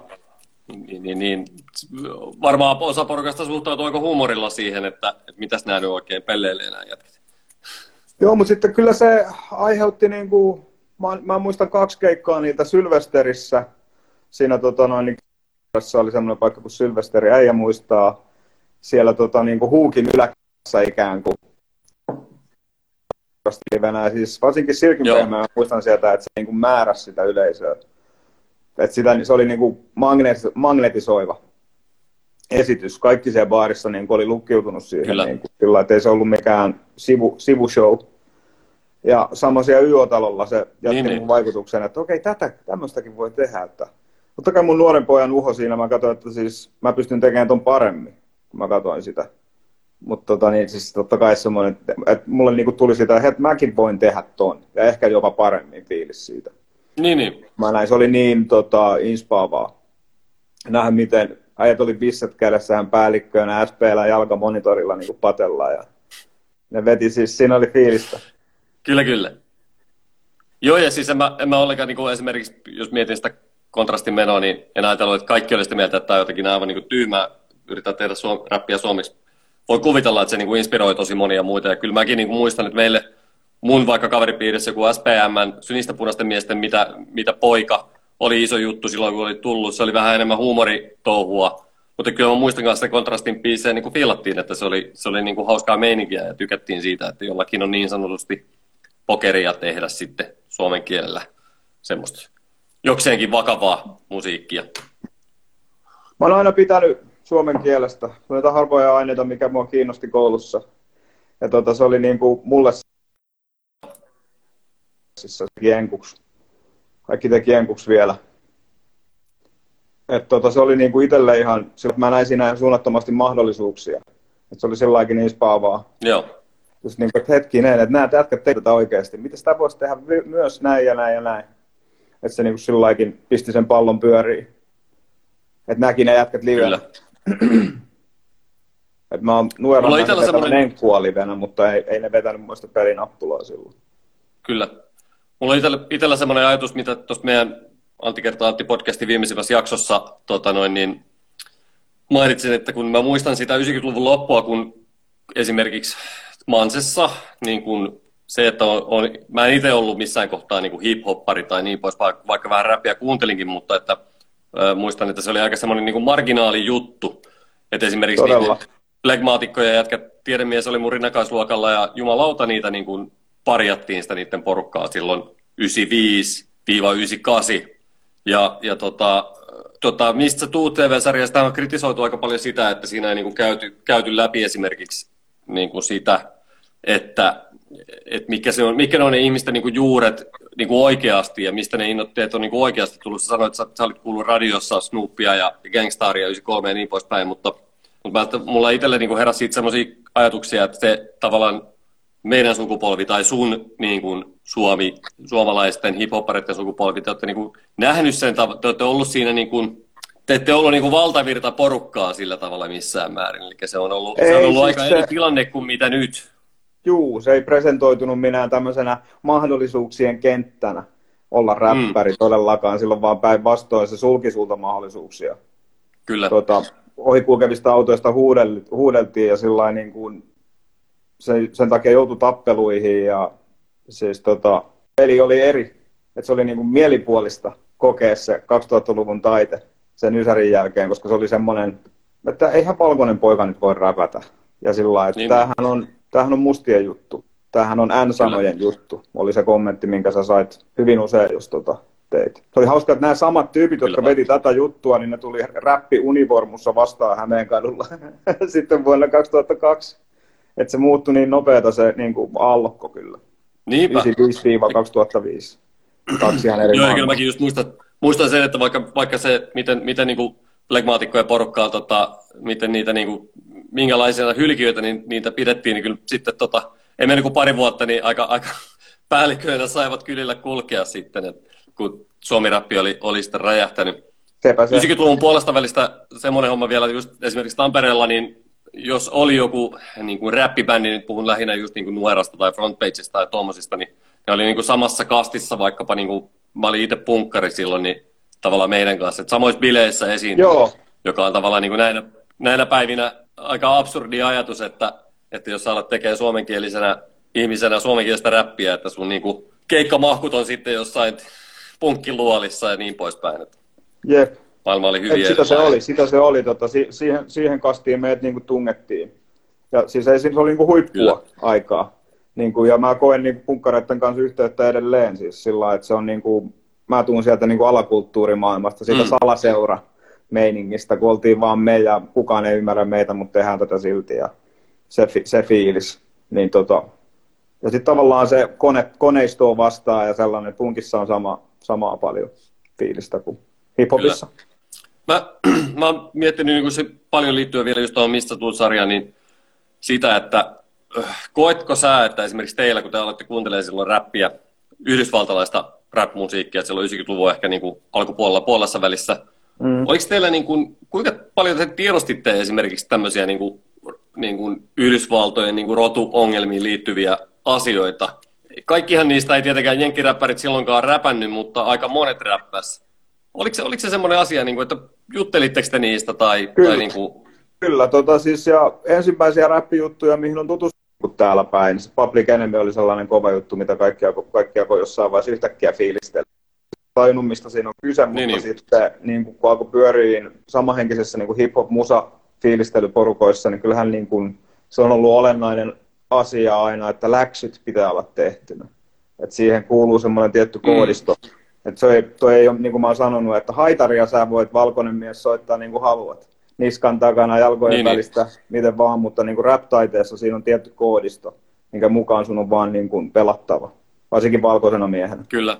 Et kyllä me siitä puhutti, on puhuttu junnunaa näin niin kuin jo, ja ollaan tiedostettu siis, se oli iso juttu siinä, että, koska siis englannin kieli mulla on kanssa aina ollut sillä, että mä oon ymmärtänyt sitä lapsesta asti, niin tota, se, ne tarinat ja se siinä niin kuin oli iso niin kuin vetovoima. Ne tarinat sieltä tota, ketoista ja sisäkaupungista. Kyllä. Ja siitä, siitä ettei ole rahaa, siitä ettei ole isää, isää tyyliin, tai mä samaistuin kaikkiin näihin tarinoihin, vaikka on valkoinen poika olinkin. Mä vaan niin kuin reppasin ihan täysin sitä juttua, mitä mä rakastin. Ja toi on ihan mielenkiintoinen homma toi just, että, että, että niin kun, kun nyt on aiheellisesti puhutaan nykyään aika paljon kulttuurisesti omimisesta, ja me niin kuin tiedetään nykyään aika paljon niin kuin siitä aiheesta paljon enemmän, ja sitä on nostettu keskustelut, mutta tuohon aikaan se, sitä ei niin kuin ehkä silleen, niin kuin, se, ei vaan ei. kukaan niin kuin tajunnut, että semmoinen ulottuvuus tässä koko hommassa on. Joku moderni tota noin, niin, uusnatsit oli ajettu katukuvasta jo helvettiin tuossa niin Ysärin puolessa välissä, 95-96. Yksi meidän koulusta yksi poika puukotettiin kuoliaaksi Mäkin kulmalla 15-vuotias hokijunnu. Tota, ja se oli niin kuin uusi natsipoika, kuka sen puukotti. Kun ei me, eihän tota Tampereella ollut silloin tummaihosia, niin ne natsit kiusas kaikkia. Kyllä. Tota, mutta sen jälkeen ne ajettiin niin kuin porukalla helvettiin sieltä. Se oli kaikki vastaan natsit. Se oli kaunista aikaa. Et mä en niin kuin nähnyt skinheadia Tampereen katukuvassa tyyliin kymmenen vuoteen sen jälkeen. Siis tyyliin 15 Kyllä, vuoteen. Joo. Kunnes persut. Ja sitten taas tuli jostain tota, perähikieltä tuli maailmanpojat kylille metroissaan. Sä puhut, Mut että... puhut täysin asiaa kyllä aiheesta. Tota, mennäänkö nopeasti vielä, vielä sun niin kuin artistiuraan? Me ehkä puhuttiin pätkä tuossa ennen kuin, ennen kuin alkoi pätkimään lähetykset, mutta tota, Mäkkärin puukotus tosiaan muutti kaiken kirjoittaa Granwood, näin se taitaa olla. Ö, kerro nyt vielä, vielä Kalle, miten, miten sun toi niin kuin artistiura niin kuin lähti ja miten se eteni? Voidaan mennä ihan niin kuin tähän päivään asti. Mua kiinnostaa kuulla. Se julkaisi ekan levyn 2003 oman. Joo. Joskus 2000 oli varmaan ekalla biisillä. Mä en muista, oliko se Sere joku sinkku vai Flegmaatikkoja. Mutta niin kuin, Flegmaatikot on niin kuin vastuussa siitä, että ne niin kuin nosti, mut, ne nosti mua niin kuin siinä alussa. Et 98 mä pääsin Intistä, sitten mä aloin hengaileen tosi paljon tämän supersankarin, eli tota, Halmelan Mikon kanssa. Ja tota, se, se sai mut uskoon siihen, että mäkin voisin olla räppäri. Se, ilman Mikkoa mä en olisi missään nimessä räppäri. Sitä ei tullut sanottua siinä, mistä sä tuut. Dokkarissa. Tota, Mikko, Mikko loi valo muuhun sellaista itseluottamusta, mitä kukaan ei ollut pystynyt aikaisemmin. Niin kuin, se oli sillä tavalla, vaikka se on mua vuoden nuorempi, niin mun iso broidi. Jossain mielessä, niin, niin. Tota, että sen kanssa alettiin tekemään sitten niin kuin enkkudemoja. Me tehtiin, ne oli ihan hirveitä. tota, onneksi niitä ei missään. Ja sitten sit, tota noin, niin Mikko tutustuu Mikolla oli accessi tuonne Rollikkahallin studioon, missä päästiin tekemään räppiä. Se oli siellä jossain media-assistenttikoulussa Pynsän Amiksen tiloihin. Ja tota, se, se, kävi tekemään siellä enkkuräppiä. Mä tein, se, silloin oli semmoinen, sen niminen bändi kuin Three Men Dash, missä oli yhdet Sampe ja Teamsi messissä. Ai, ai, ai, Sampe, mun, mun vanha bändikaveri. Juu, tota, Peltolan Samuli. Ja tota, sitten mä menin tekemään niille yhden kertsin, ja se oli enkuks, ja sitten noin Flekojen jätkät kuuli sen, oli sellainen, että mikä sä ja tää on, että tähän soundaa hyvältä, tää jamppa. Ja sitten mm. me jossain vaiheessa klikattiin, ruvettiin sitten klikkaan, niin kuin, että toi, toi niin kuin tutustutti Mikko mut Timsiin ja niihin, ja sitten ne tutustutti mut niin kuin Leijona mieleen Tuukkaan, ja sitten tota, tohon tiedemieheen ja Spesiin. Että meille tuli sitten, me niin kuin klikattiin isosti siinä ja alettiin niin kuin miettiä, että tämä täytyy, meidän täytyy yhdistää voimat, että joku yhteinen yhteinen reenis kautta studio pitää perustaa ja jne. Et siitä se lähti sitten niin kuin 2099-2000 lähti, lähti se homma etenee. Kyllä. Tampereella oli aika paljon tekijöitä silloin vuosituhannen vaihteessa, silloin kun tämä niin buumi. Toki aika monessa muussakin kaupungissa oli silloin paljon tekijöitä, mutta Tampereella etenkin mainitsin tuossa aikaisemmin. Ja että... silloin oli semmoista it... oikeaa niin kuin unitia, ei tämmöistä näennäistä unitia, mitä on ollut sitten sittemmin. Koska niin, niin. silloin oli silloin oli, tuntui, että kaikilla oli mahdollisuuksia. Kaikilla oli se oma Kyllä. lein. Meillä ei ollut vielä sellaista kulttuuria, että kaikista puhuttaisiin paskaa, niin kuin nykyisin. Kyllä. Mutta silloin oli, tota... silloin oli siis tyyli, silloin oli, tota, oli Paleface, ja mikä tämä Palefacein kaveri, joka Hoaxissa oli, oli kanssa, sano nyt. Jinx. Jinxi, joo. Jinx, just näin. Kyllä. Kyllä. Sitten meillä oli, oli Tampereella oli, oli tota, DJ-puolella oli, oli oli vaikka Winstonia ja, ja, ja tota, sitten Devil Stö nimellä hommia tehnyt Plankton oli ja, ja tota, no, niin räppipuolella oli, oli toki Sere ja kaikenlaista muuta, muuta porukkaa. Teidän jengi oli siinä kanssa. Kontrasti. Ja, ja tota, kontrasti niin. totta kai. Ja tota, niin poispäin. Muistan, että bileitä oli tosi paljon ja niissä kävi porukkaa ja hyvä oli meininki. Mitä sitten tapahtui? No se tota, tavallaan sitten 2001 kaikki portit aukesi tota, niin kuin, ja se tällä jälkikäteen se on vähän niin kuin semmoinen siunaus ja kirous ollut, että eihän mä ollut mitenkään päin valmis artisti tai minkä sortin taiteilija, kun mä niin kuin pääsin jo rundille. Et, mm. et tav- tavallaan saatiin liian helposti siinä alussa niin kuin asioita. Tota, no jätkät otti meidät messiin, niin kuin FG ja Sere, että tulkaa meidän kanssa rundille. Ja sitten me rundattiin ja oltiin niin kuin rockistarat siellä ei se ollut kauan, kun me oltiin ohjelmatoimiston puhuttelussa ja kun me oltiin siellä itse sekoiltu jotain. Mm. ihan niin kuin, se oli niin, kuin niin epätodellista siitä niin kuin hylkiön asemasta yhtäkkiä siihen, että mitäs laitetaan pojille, että tulkaa tänne ja tänne ja tänne esiintyy ja tuossa on massia ja niin kuin se oli ihan älytöntä. Sillä että se, se, se, se, on tavallaan ollut, siitä on niin kuin hitosti hienoja muistoja, ikimuistoisia hetkiä siltä ajalta, mutta sitten tavallaan niin kuin, kun mä, mä näen esimerkiksi lahtelaiset, jotka ei niin kuin päässyt siihen eka messiin tavallaan, vaan ne rauhassa hoonas niin, niin. niiden settiä tuli ulos, niin se, se on ollut ehdottomasti niille eduksi versus se, että tota, me meni, päästiin tavallaan katettuun pöytään vähän liian nopeasti. Siitä tuli sellainen niin kuin, vauhtisokeus kautta falski turvallisuuden tehdään, että tämä jatkuu tällainen. Joo, ja kyllä, mä, kyllä mäkin jotenkin muistan sen sitten, että no, se tavallaan se siinä vuosituhannen vaihteen jälkeen ne kaikenlaiset open, open mic, cypher hommelit, niin nehän vähän niin kuin silleen hyyty pois vähitellen, että, että se niin kuin siinä selkeästi kävi silleen, että ehkä, ehkä siinä vähän niin kuin tavallaan se oli hassu Sitten tilanne. Tuli että... mahdottomia. Sinne oli kaikkia niin, niin. niiden mutsia NGMassa vetään ihan hirveätä settiä. Et siitä tuli jostain, sitten sit oli ne, jotka halusivat tulla vaan Ivaan koko kuvio ja pelleileen sinne open mickiin. Ne oli tavallaan pakko, mä järkkäsin bileitäkin silloin, niin me vaan päätettiin jossain vaiheessa viitut tästä paskasta, että, että jos sä, että sun pitää olla sen verran hyvä, että sä pääset lapulle, että sä pääset sinne mikkiin. Mm. Tavallaan siitä oli pakko karsia se semmoinen vanhan liiton open mic-setti pois, koska se meni niin isoksi. Siellä oli kaiken maailman tota noin, niin, huopahousuäijät tota noin, nahkanilkkureissaan räppäämässä yhtäkkiä jotain niin kuin läpällä, niin se lopetettiin se, se meininki. Kyllä. Ö, sä oot puhunut julkisesti niin kuin siitä sun vaikka aikaisemmista niin kuin päihdeongelmista ja muista, ja, ja nyt eka kertaa oikeastaan mulle niin kuin aukesi se kuvio ton Missä tuut sarjan Tampereen jakson kautta. Mä en ole niin kuin hahmottanutkaan sitä, että kuinka kova paikka se on varmaan ollut sulle ja monelle muulle nuorelle jätkälle, kun ensin ollaan nostettu hylkiöstä sankariksi, ja sitten kun Suomi-räppi kupla puhkesi, niin pikkusen vähän niin kuin takaisin sinne hylkiöksi, koska oli kuitenkin sitten siinä useampi vuosi, että kauheasti ketään ei kiinnostanut välttämättä kovin monenkaanlainen suomeksi tehty rap-musiikki. Tämä oli mun mielestä hyvä pointti. Joo, joka, joka tota, se niinku media tuntuu, että ne oli niinku tehnyt palveluksensa meille, että sieltä sitten niinku ei, Flegmaatikot oli Pokon menestynein niinku uusi sainaus ja ne sai sieltä kenkää.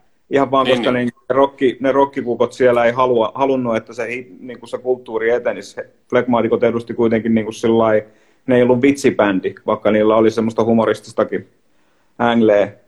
Että tota, Joo. Sainaili sinne kokemaan brittipunkki poppibändejä, mikä floppas. ja tota, Flekut menestyi ja niille ne antoi kenkää, koska ne vihas suomiräppiä. Niin, niin. En mä mitään muuta selitystä sille. Et ne, ei ne halunnut, että tota, mikään juttu uhkaa niiden Suomi Rappi 85 Kingdomia siellä. Niin, tota. niin.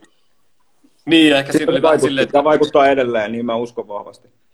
Joo, ja kyllähän siinä, mä voisin itse kuvitella, että siinä oli ehkä semmoista, että sitten kun yhtäkkiä äh, alkoikin tavallaan sen ekan niin villityksen jälkeen homma hiipuu, niin sitten ehkä tuli semmoinen olo, että okei, meille ehkä siellä myös alitajuisesti tajuttiin, että meillä ei ole ehkä niin kuin, tietotaitoa niin kuin tehdä töitä, että tämä hommasta, hommasta tulisi niin kuin kestävää.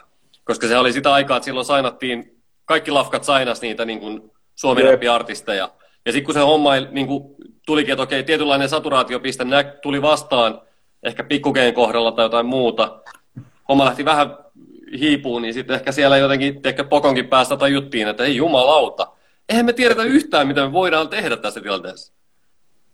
En tiedä tosta. Siinä vaiheessa, kun Flekut sai Pokolta kenkä, oli 2002, ei pikkukestä ollut vielä tietoakaan. Et tuota, niin, niin. Siinä vaiheessa Suomi Rappi oli täydessä liekissä, kun Poko antoi niille kenkään. Mä en näe mitään muuta syytä, koska ne on aina hievottanut Suomi Rappia siellä ne helvetin parrat. Mutta tota noin, niin kyllä, kyllä. ei siitä sen enempää että me on, ja se tosiaan se tuli niin äkkiä meitä päin se, niin kun se menee ja näin, että eihän me sitä osattu käsitellä meitä on mitenkään valmis, oltu mitenkään valmiita sellaiseen. Varsinkaan niin kuin meitsi itse. Mä haluan niin, muista niin. puhua, mutta että niin kuin, en mä, se oli pensselit Santaa vaan ja tiedätkö, siis sillä että mä niin kuin, en osannut käsitellä sitä mitenkään nöyrästi, mitenkään sillä että okei, nyt ryhdytään hommiin, vaan se oli että nyt me, me we did it, että nyt juodaan tyyppisesti. Että siis oma vastuu siinä on isosti, että silloin kun olisi lyödä kädet niin kuin sontaan, niin mulla putosi pallo. Ihan vain sen takia, että se yö, yöelämä vei. Että ei se Kyllä. ole pelkästään siitä kiinni, mitä Poko tai mitä radioasemat tai miten kaikki alkoi puhua Tampereesta sellainen niin kuin negatiiviseen sävyyn. Niin kyllä me sen eteen tehtiin töitäkin, että meistä puhuttiin negatiiviseen sävyyn. Ymmärrän, hyvä, tota, hyvä itseanalyysiä kyllä. Tota noin, niin, ö, alussa jossain tuossa, kun lähetys vähän pätki tuossa alussa, niin tota, sä pidit monologin siitä, että minkä takia esimerkiksi Tampere kaupungina, niin miksi tämä tilanne on täällä, täällä tämmöinen, koska Tampere oli kuitenkin silloin vuosituhannen vaihteessa, oltiin aika niin kuin suom- koko sen suomalaisen hiphopin niin kuin keskiössä. Mutta nyt on hyvin erilainen tilanne, että, että toki vaikka meillä on täällä kuitenkin on täällä joitain tekijöitä, Paja Fella, Sere, Hannibal asuu edelleen tässä kaupungissa ja niin poispäin, mutta kuitenkin niin kuin itse on ihmetellyt paljon sitä, että miksi ei tuu uutta tamperilaista rä, niin kuin räppää ja sukupolvea? Osaatko sä vastata ollenkaan siihen, että miksi, miksi näin on? Öö, Tampereella on vähän sellainen ongelma, että me ei osata nostaa toisiamme. Me ei nosteta toisiamme. Me ei nosteta, meillä, meillä on helppo nostaa joku tyyppi, joka tulee vaikka sadan kilsan päästä, mutta meillä on tosi vaikeaa nostaa sitä jamppaa, joka istuu viereisessä pöydässä ruokalassa. Mm. Et tota, tavallaan meillä on semmoinen näennäinen unity ollut, mutta Tampereella puhutaan kaikista paskaa niin kuin pikkukaupungissa. Se, on se johtuu varmaan siitä, kun Tampere on sellainen kaupunki, mihin muutetaan munakälviältä ja persikiästä, kun Helsinki on liian iso. Ja Tampere on täynnä maalaisia. Ja tota noin, niin, me ollaan, meillä on semmoinen mentaliteetti, niin kuin me oltaisiin pikkukaupunki, vaikka me ollaan kaksi kertaa isompi kuin Jyväskylä, kaksi kertaa isompi kuin Lahti, josta tulee tusina päin mm.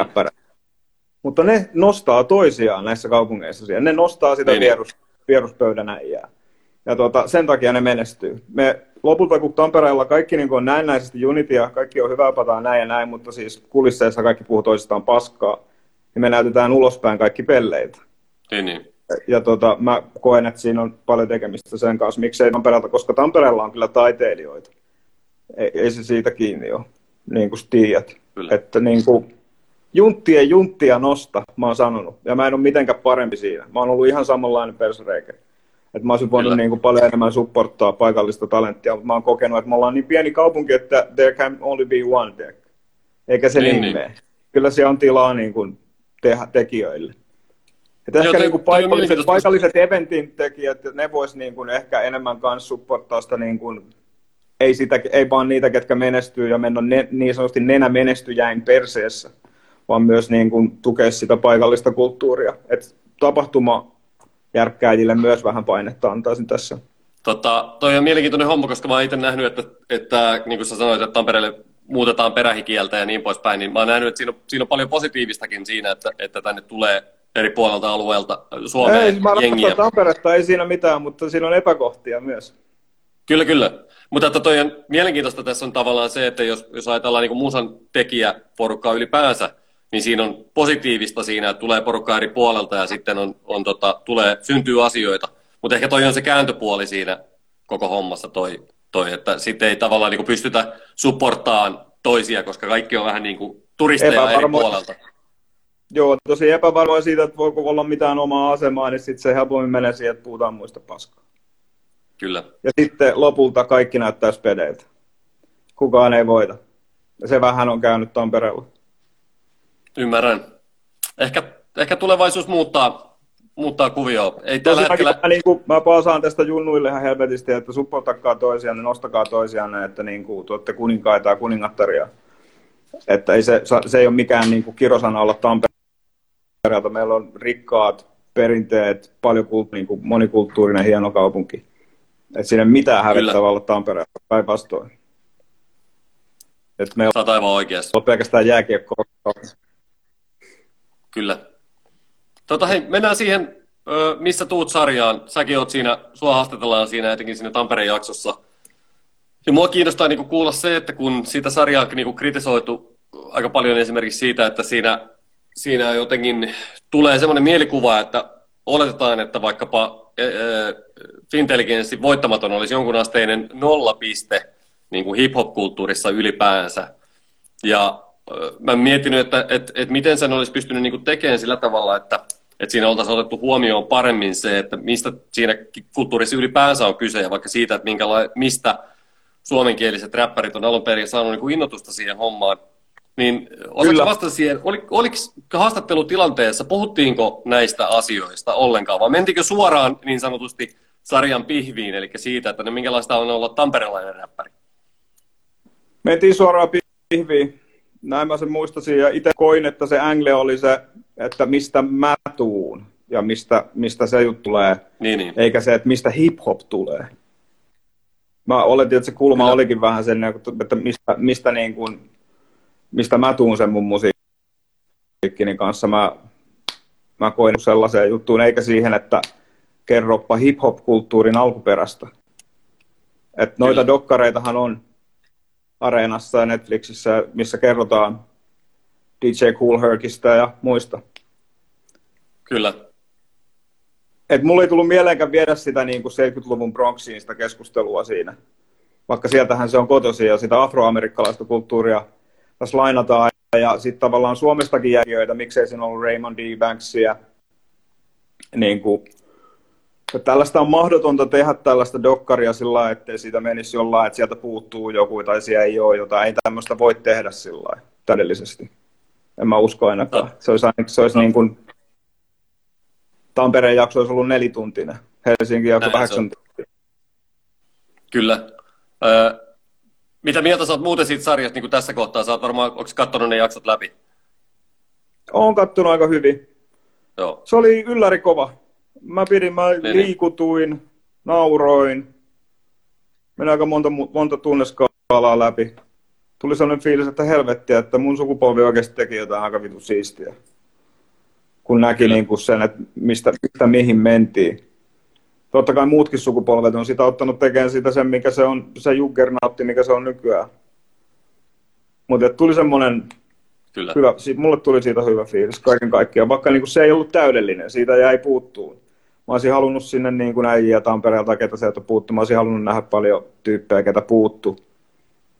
Ja näin jälkikäteen ajateltuna se olisi ehkä pitänyt aloittaa aikaisemmasta se historiikki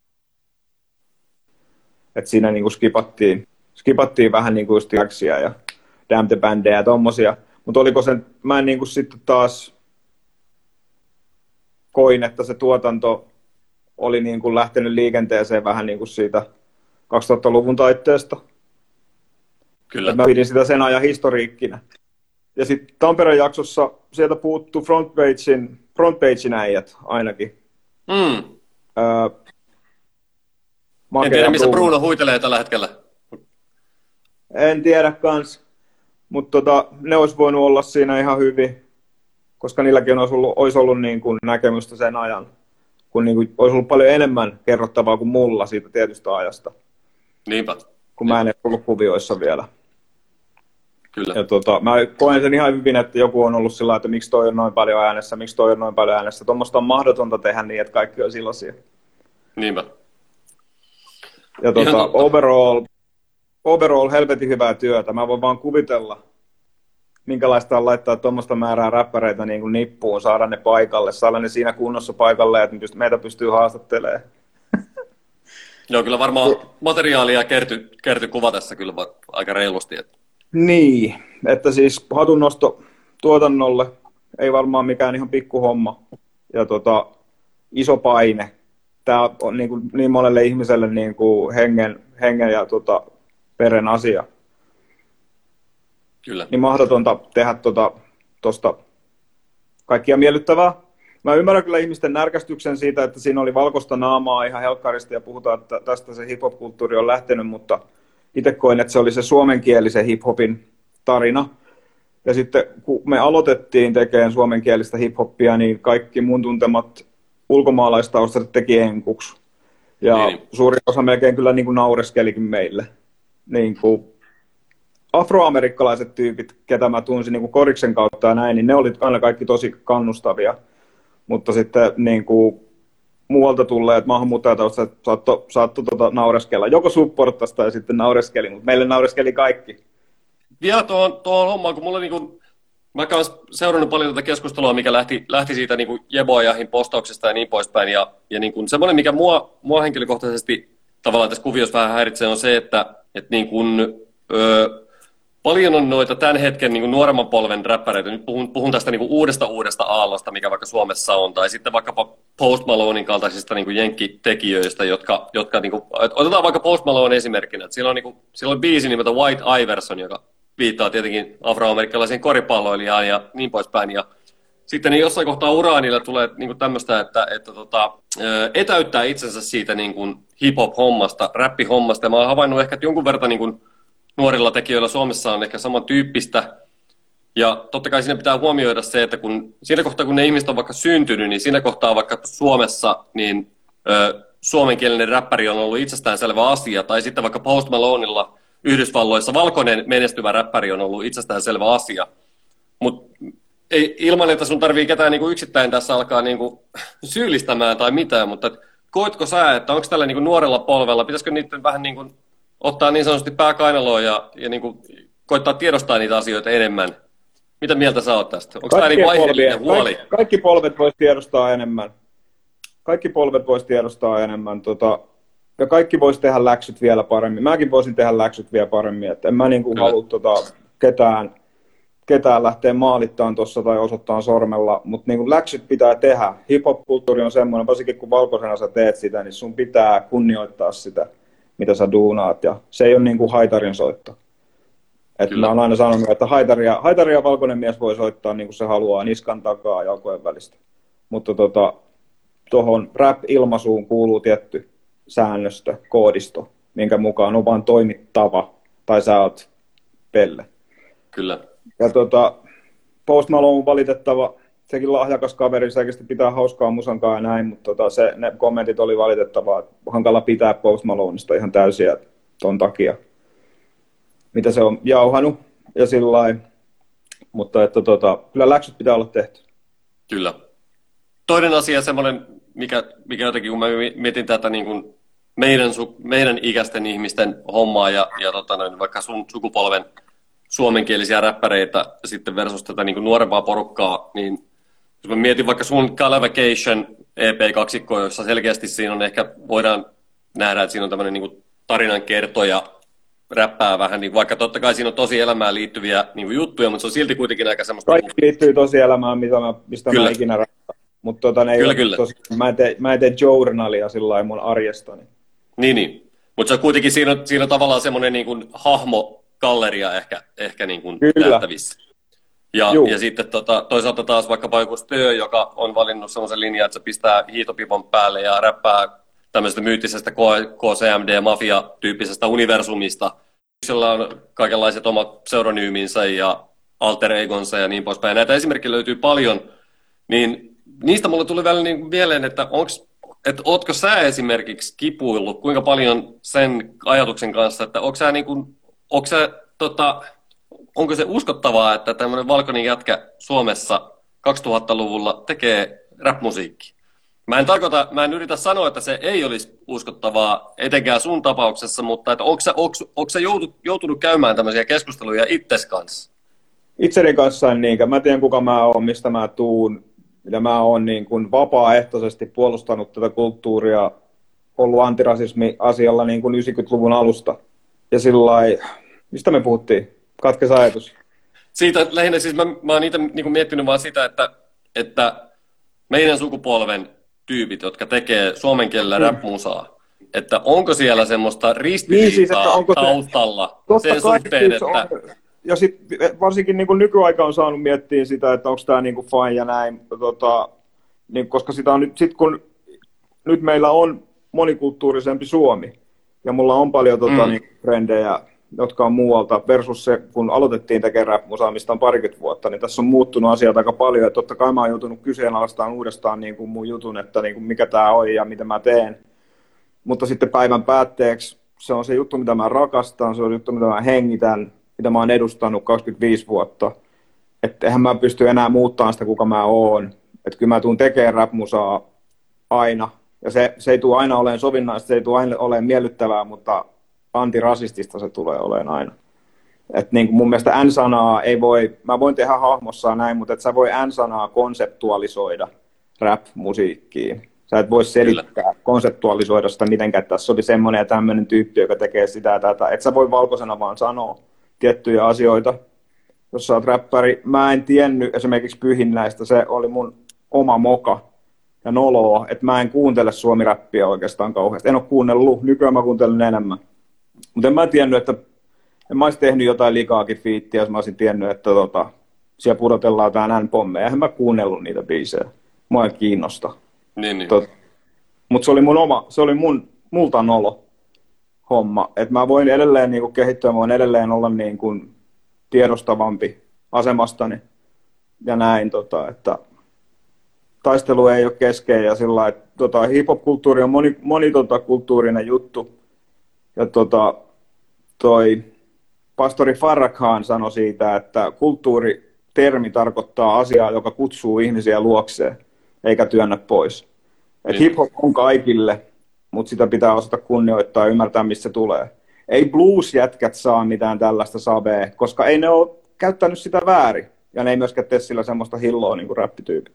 Mutta sen ne ei ole käyttänyt, ne ei ole tehnyt juttuja, mistä niin kuin, mikä suututtaisi tummaihosta mm. tai niin kuin afrotaustasta afroamerikkalaista niin, porukkaa. Kyllähän varmaan tietenkin 60-luvulla, 60-luvulla saattoi olla Jenkkilässä omat bluesin suhteen vaikka omat tota noin, niin, ö, kelailunsa, mutta totta kai tilanne oli hyvin erilainen silloin, koska, koska silloin ei todennäköisesti kauheasti niitä edes päästetty ääneen. Niinpä. Tänkään vertaa, joita saattoi häiritä jotkut jutut bluesin suhteen tai vaikka sen suhteen, kuinka Led Zeppelin vaikkapa aivan huoletta pölli, pölli tota noin, niin mustien blues-tyyppien briefejä Kyllä. ja laittoi omiin nimiinsä. Mutta onneksi maailma on muuttunut siinä mielessä. Jep. Tota, voitaisiin, tähän lop, voitais tähän loppuun, ö, mua kiinnostaa kuulla, tuli viime vuoden lopulla tuli Calvacation 2, joka on, joka on mahtava EP, ykkönen on, on loistava kanssa. Ö, tuleeko Calvacation 3 milloin ja milloin, milloin tulee, tota, tai, tai jos, ei, jos et siitä osaa sanoa mitään, niin milloin tulee seuraavaa kinosmatskua ulos? Kinosmatskua tulee pian.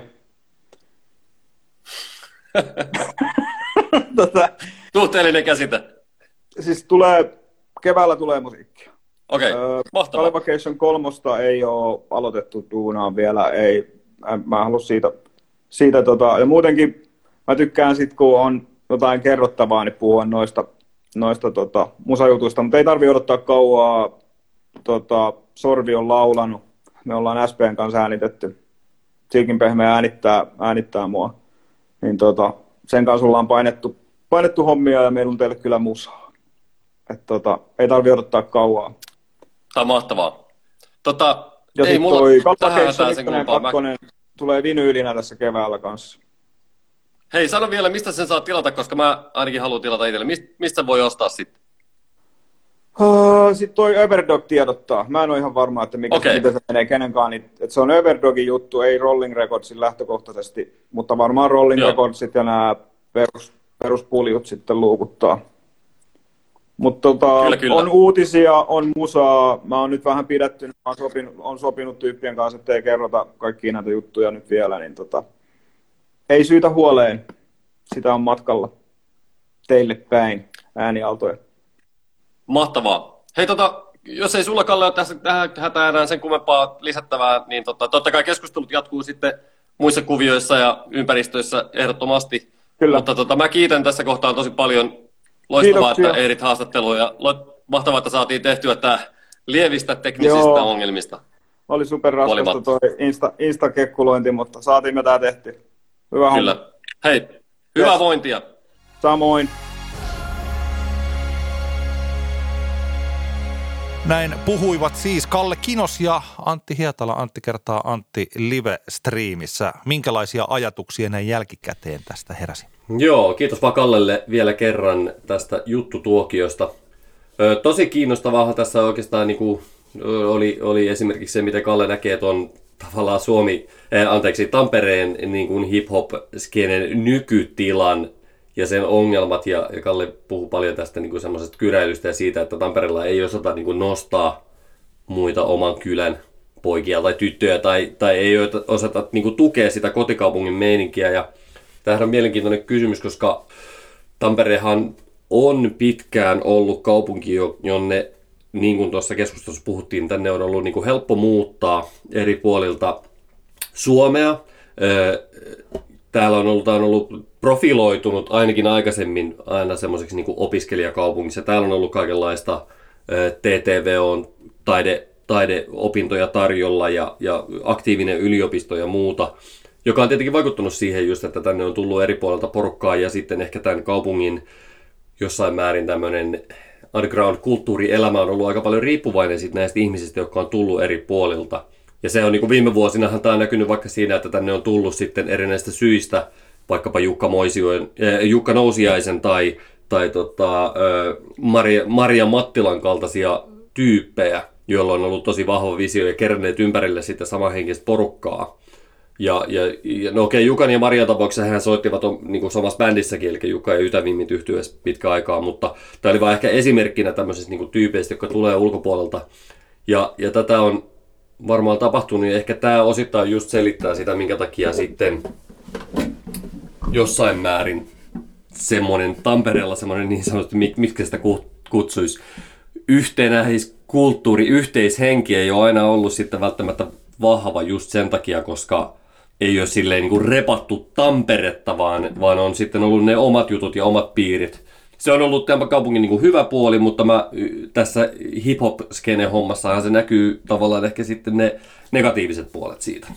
Tämä oli jännittävää kuunnella sitä, varsinkin siinä, kun ei itse osallistunut siihen keskusteluun, niin tota, koska mun kokemukseni esimerkiksi rockipuolelta, silloin joskus way back soittajana tai sitten tota, nykyään, se on tietysti nyt kun mä oon vaikka tamperelaisessa paikallisradiossa töissä ja meillä yksi iso osa meidän tekemistä on se, että me haastatellaan tamperelaisia rockibändejä. Siis täällä, täällä niin kuin, että meille pääsee, jos ei nyt tehosoittoa soittolistalla, niin saa yleensä ainakin, jos on niin kuin tarpeeksi hyvä niin kuin valmis bändi, niin saa niin kuin radioon biisissä soittoa, niin tuntuu siltä, että se yhteisö on aika tiivis ja toisien biiseistä tykätään ja niitä jaetaan. Ja siis sillä että se mun kokemukseni rockipuolelta Tampereelta on aika lailla toinen – ja sitten toisaalta, kun mä muistelen tätä indiskeneä, siis sellaista, että onko ollut niin, että että minä olen sattumalta ollut sit aina näissä, mä olen ollut siellä sisällä tietämättä, että tuolla ulkona on olemassa tyyppejä, jotka kokee, että he eivät pääsekään tähän skeneen mukaan.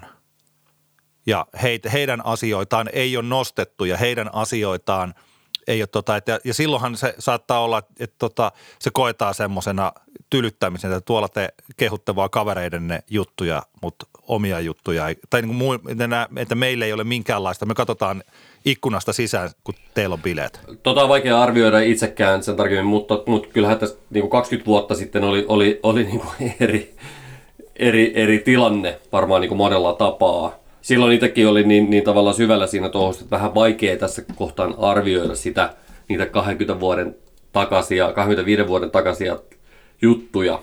Mutta ehkä se mun mielestä, mitä niin kun Kalle tuossa niin ajoi takaa, oli se, että Tampereelta puuttuu se semmoinen, tiedätkö, että, että ollaan ylpeitä siitä, että tämä on meidän niin Tampereen juttu, tiedätkö? Että Joo, toi, ajatellaan kyllä. vaikka, vaikka niin kuin tuolla hiphopin puolella nyt, vaikkapa niin kuin tässä Missä tuut sarjassa, kun siinä on tämä kaupunki lähtökohdat otettu näkökulmaksi, niin vaikkapa se, miten niin kuin jyväskyläläiset rap, suomi-räppärit, niin, niin nehän, hehän kyllä niin kuin aika, aika nopeasti käy ilmi heistä, että he ovat, he ovat niin kuin jyväskyläläisiä artisteja. Stadilaiset perinteisesti hyvin niin kuin alusta lähtien tekevät selväksi, että he ovat helsinkiläisiä artisteja. Ja, ja jotenkin tuntuu, että Turussakin vähän eri tavalla kuitenkin sitten koetaan sitä semmoista niin kuin kotiseutuylpeyttä. Ja tässä on, niin kuin, mä, mä tarkoitan, että tämä on niin kuin, vaikka, vaikka niin sanotusti kenen sisällä olisi solidaarisuutta ja jeesataan ja tuetaan ja niin poispäin, mutta se miten ne asiat tuodaan niin kuin ulospäin, ehkä se oli se, mitä, mitä Kalle tuossa niin kuin ajoi takaa. Ja siihen on niin kuin vaikea väittää vastaan, että, että jos ajatellaan, että, että ei ole, meillä ei Tampereella vaan ole semmoista kulttuuria, että oltaisiin silleen, että hei, me ollaan muuten mansasta. Joo.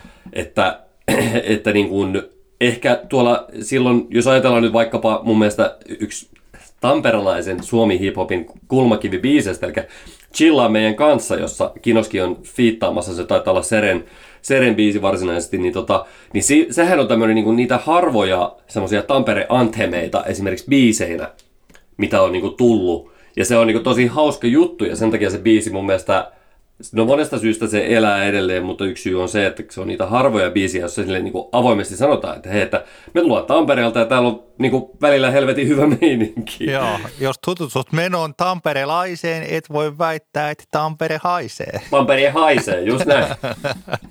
Kyllä sä tiedät.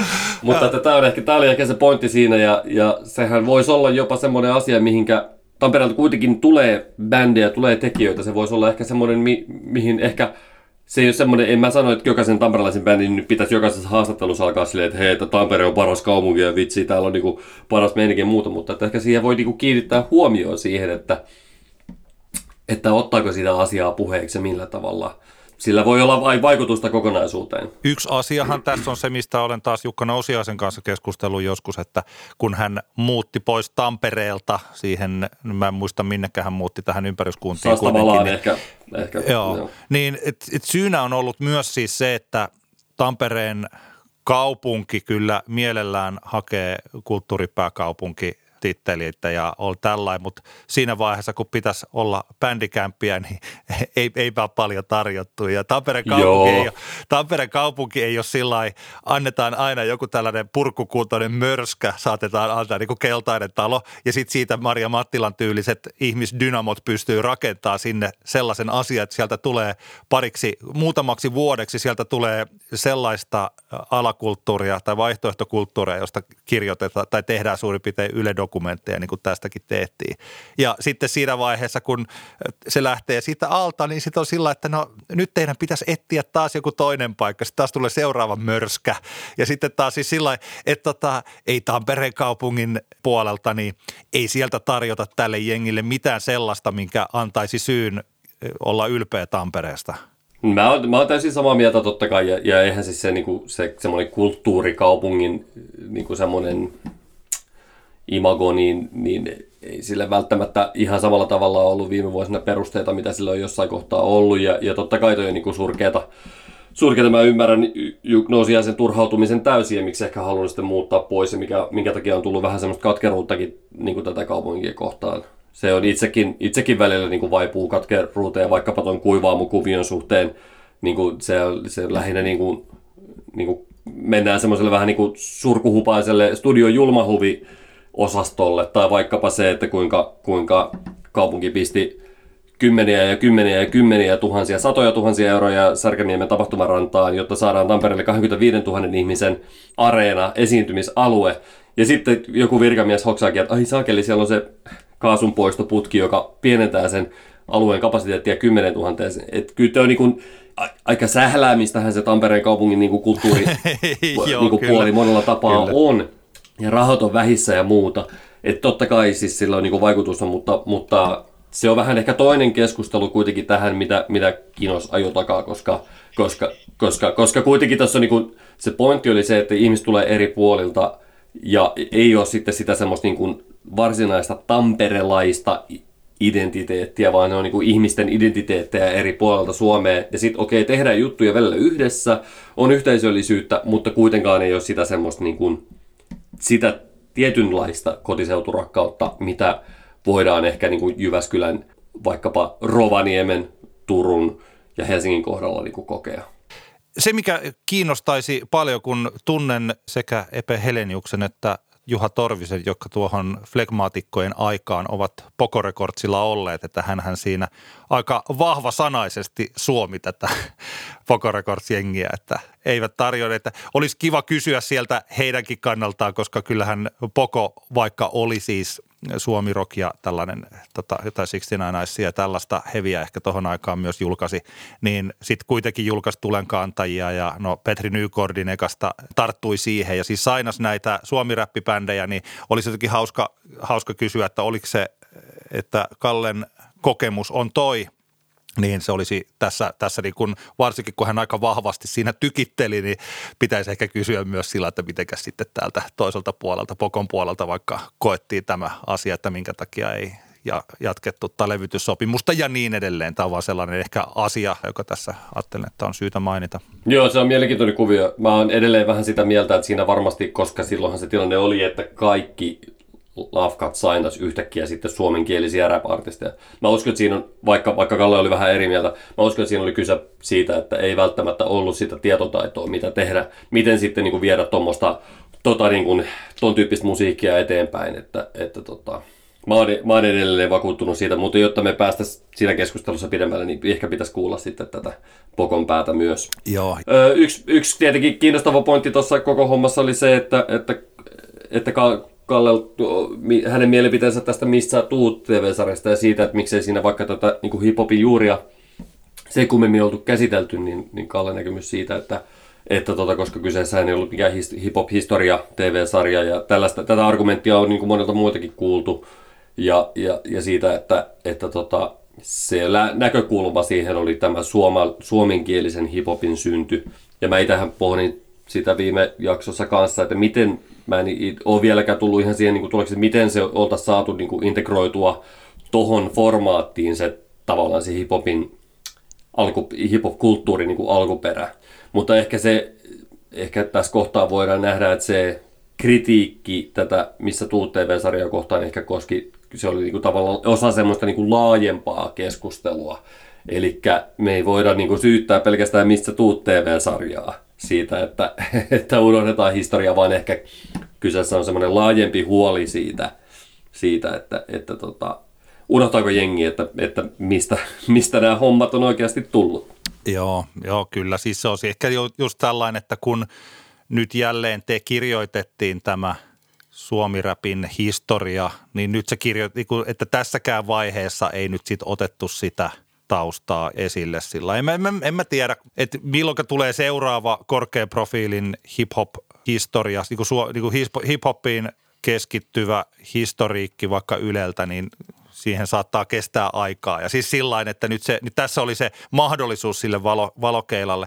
Mä luulen, kun tällainen, tämä nyt ehkä ei mennä enää siihen keskusteluun sen, sen syvemmälle muuten, mutta kun yksi asia, mitä mä oon miettinyt tässä, että minkä takia vaikka se Emma Gaala on otettu yhdeksi merkitykselliseksi paikaksi. Eli että silloin aikanaan tässä Maustetytöt keississä, että tietyllä tavalla se rikoksen rangaistus annettiin Emma Raadissa – silloin aikanaan. Mm. Ja nyt kun maustetyttöjä ei otettu ehdolle missään kategoriassa. Ja nyt samalla tavalla sitten tässä Jebojahin lausunnossa niin puhuttiin, että kuinka Emma Gaalassa sitten otetaan toi pyhimys on siellä, vaikka tämä ja tämä ja tämä asia on tapahtunut. Ja kun mä oon miettinyt sitä sillä että kun Emma Gaala on niin nelosen TV-ohjelma ja nelosen tapahtuma – ja mulle se on ollut jotenkin sillä että se on vähän vastaavanlaista jatkumoa kuin Suomi-love tai vain elämää, että se on olemassa vaan tuollainen. Se on tietyllä tavalla, että kyllähän siellä nyt palkitaan tyyppejä, mutta se liittyy nyt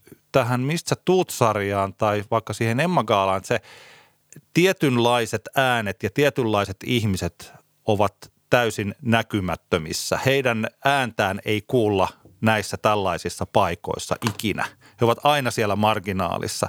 Ja tietyllä tavalla niin kuin tässäkin katsottiin ehkä sillä että, että se niin kuin grammit on niin iso koko niin kuin maailma seuraa aina niin kuin grammyjä jotenkin enemmän. Ja siellä on, se on tosi paljon isompi tapahtuma kuin Emma Gaala, jossa annetaan muutama palkinto ja sitten esitetään biisejä televisiossa. Mutta että se on sellainen, että, tota, että kun se on vuodesta toiseen niin kuin valkoinen keskiluokka juhlii menestystä – ja sitten tietyllä tavalla, niin kuin nyt tämä oli jälleen kerran yksi sellainen, jossa tietyllä tavalla valkoinen, niin kuin tässä Missä tuut sarjassa, niin kuin valkoinen, nyt jo valkoinen keskiluokka juhlii menestystä. Vaikka siellä on tietysti paljon sellaisia artisteja, jotka ei sitten ehkä ole sitä keski, tai eivät ole sitä keskiluokkaa, eivätkä ole siellä, mutta että se, se niin kuin näkökulma on koko ajan se sama. Ja se on tässä sellainen isompi asia ja se valkoinen keskiluokka ei omasta tahdostaan kommentoi eikä muuta tätä asiaa ikinä millään tavalla. Ei ole tehnyt niin kuin mit elettäkään siihen suuntaan. Ja just näin, ja, ja, ja se ajatus siitä, että se on kuitenkin, emmat on kuitenkin se, mihin tämä meidän, meidän pieni sorsa lampi, eli musateollisuus, mihin se niin kuin kulminoituu ehkä sitten joka vuosi kuitenkin. Eli Emma, Emmat, vaikka se on nelosen TV-ohjelma lainausmerkeissä vain, se on kuitenkin se, minkä niin sanotusti koko industry allekirjoittaa sitten lopulta. Ja sen kanssa on niin kuin tavallaan pakko elää.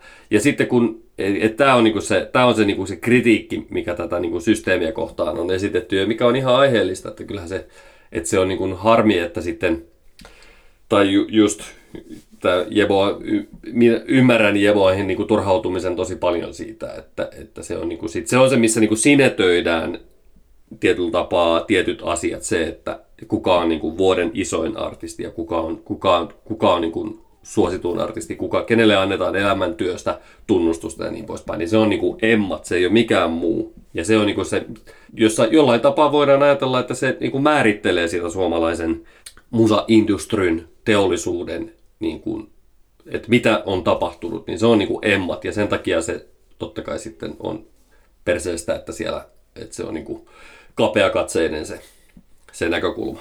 Joo, joo, kyllä. Tuolla on, kyllä mä sen tunnustan, että siellä on olemassa – ne miljoonat, paljonko se sitten tavoittaa, no nyt taas nähdään, että paljonko tavoittaa, mutta jos se tavoittaa jotakin niin kuin miljoonasta puolentoista miljoonaa ihmistä sen Emma-lähetyksen aikana katsoo sitä ainakin jossain vaiheessa sen vartin verran, niin kyllä ne saa sen tietyn kuvan ja katsoo, että aijaa niin joo tämmöistä kyllä, että kukas toi olikaan toi pyhimys. Että ai katoppas, että tossahan on toi Ville Valo, että se, se, se pitää tuon agentsin kanssa. Niin tämmöinenkin juttu oli, että se on se tietyllä tavalla se on se yksi media, joka tarjoaa sellaisille, jotka eivät seuraa tätä niin kuin musabisnestä muuten. Niin tota.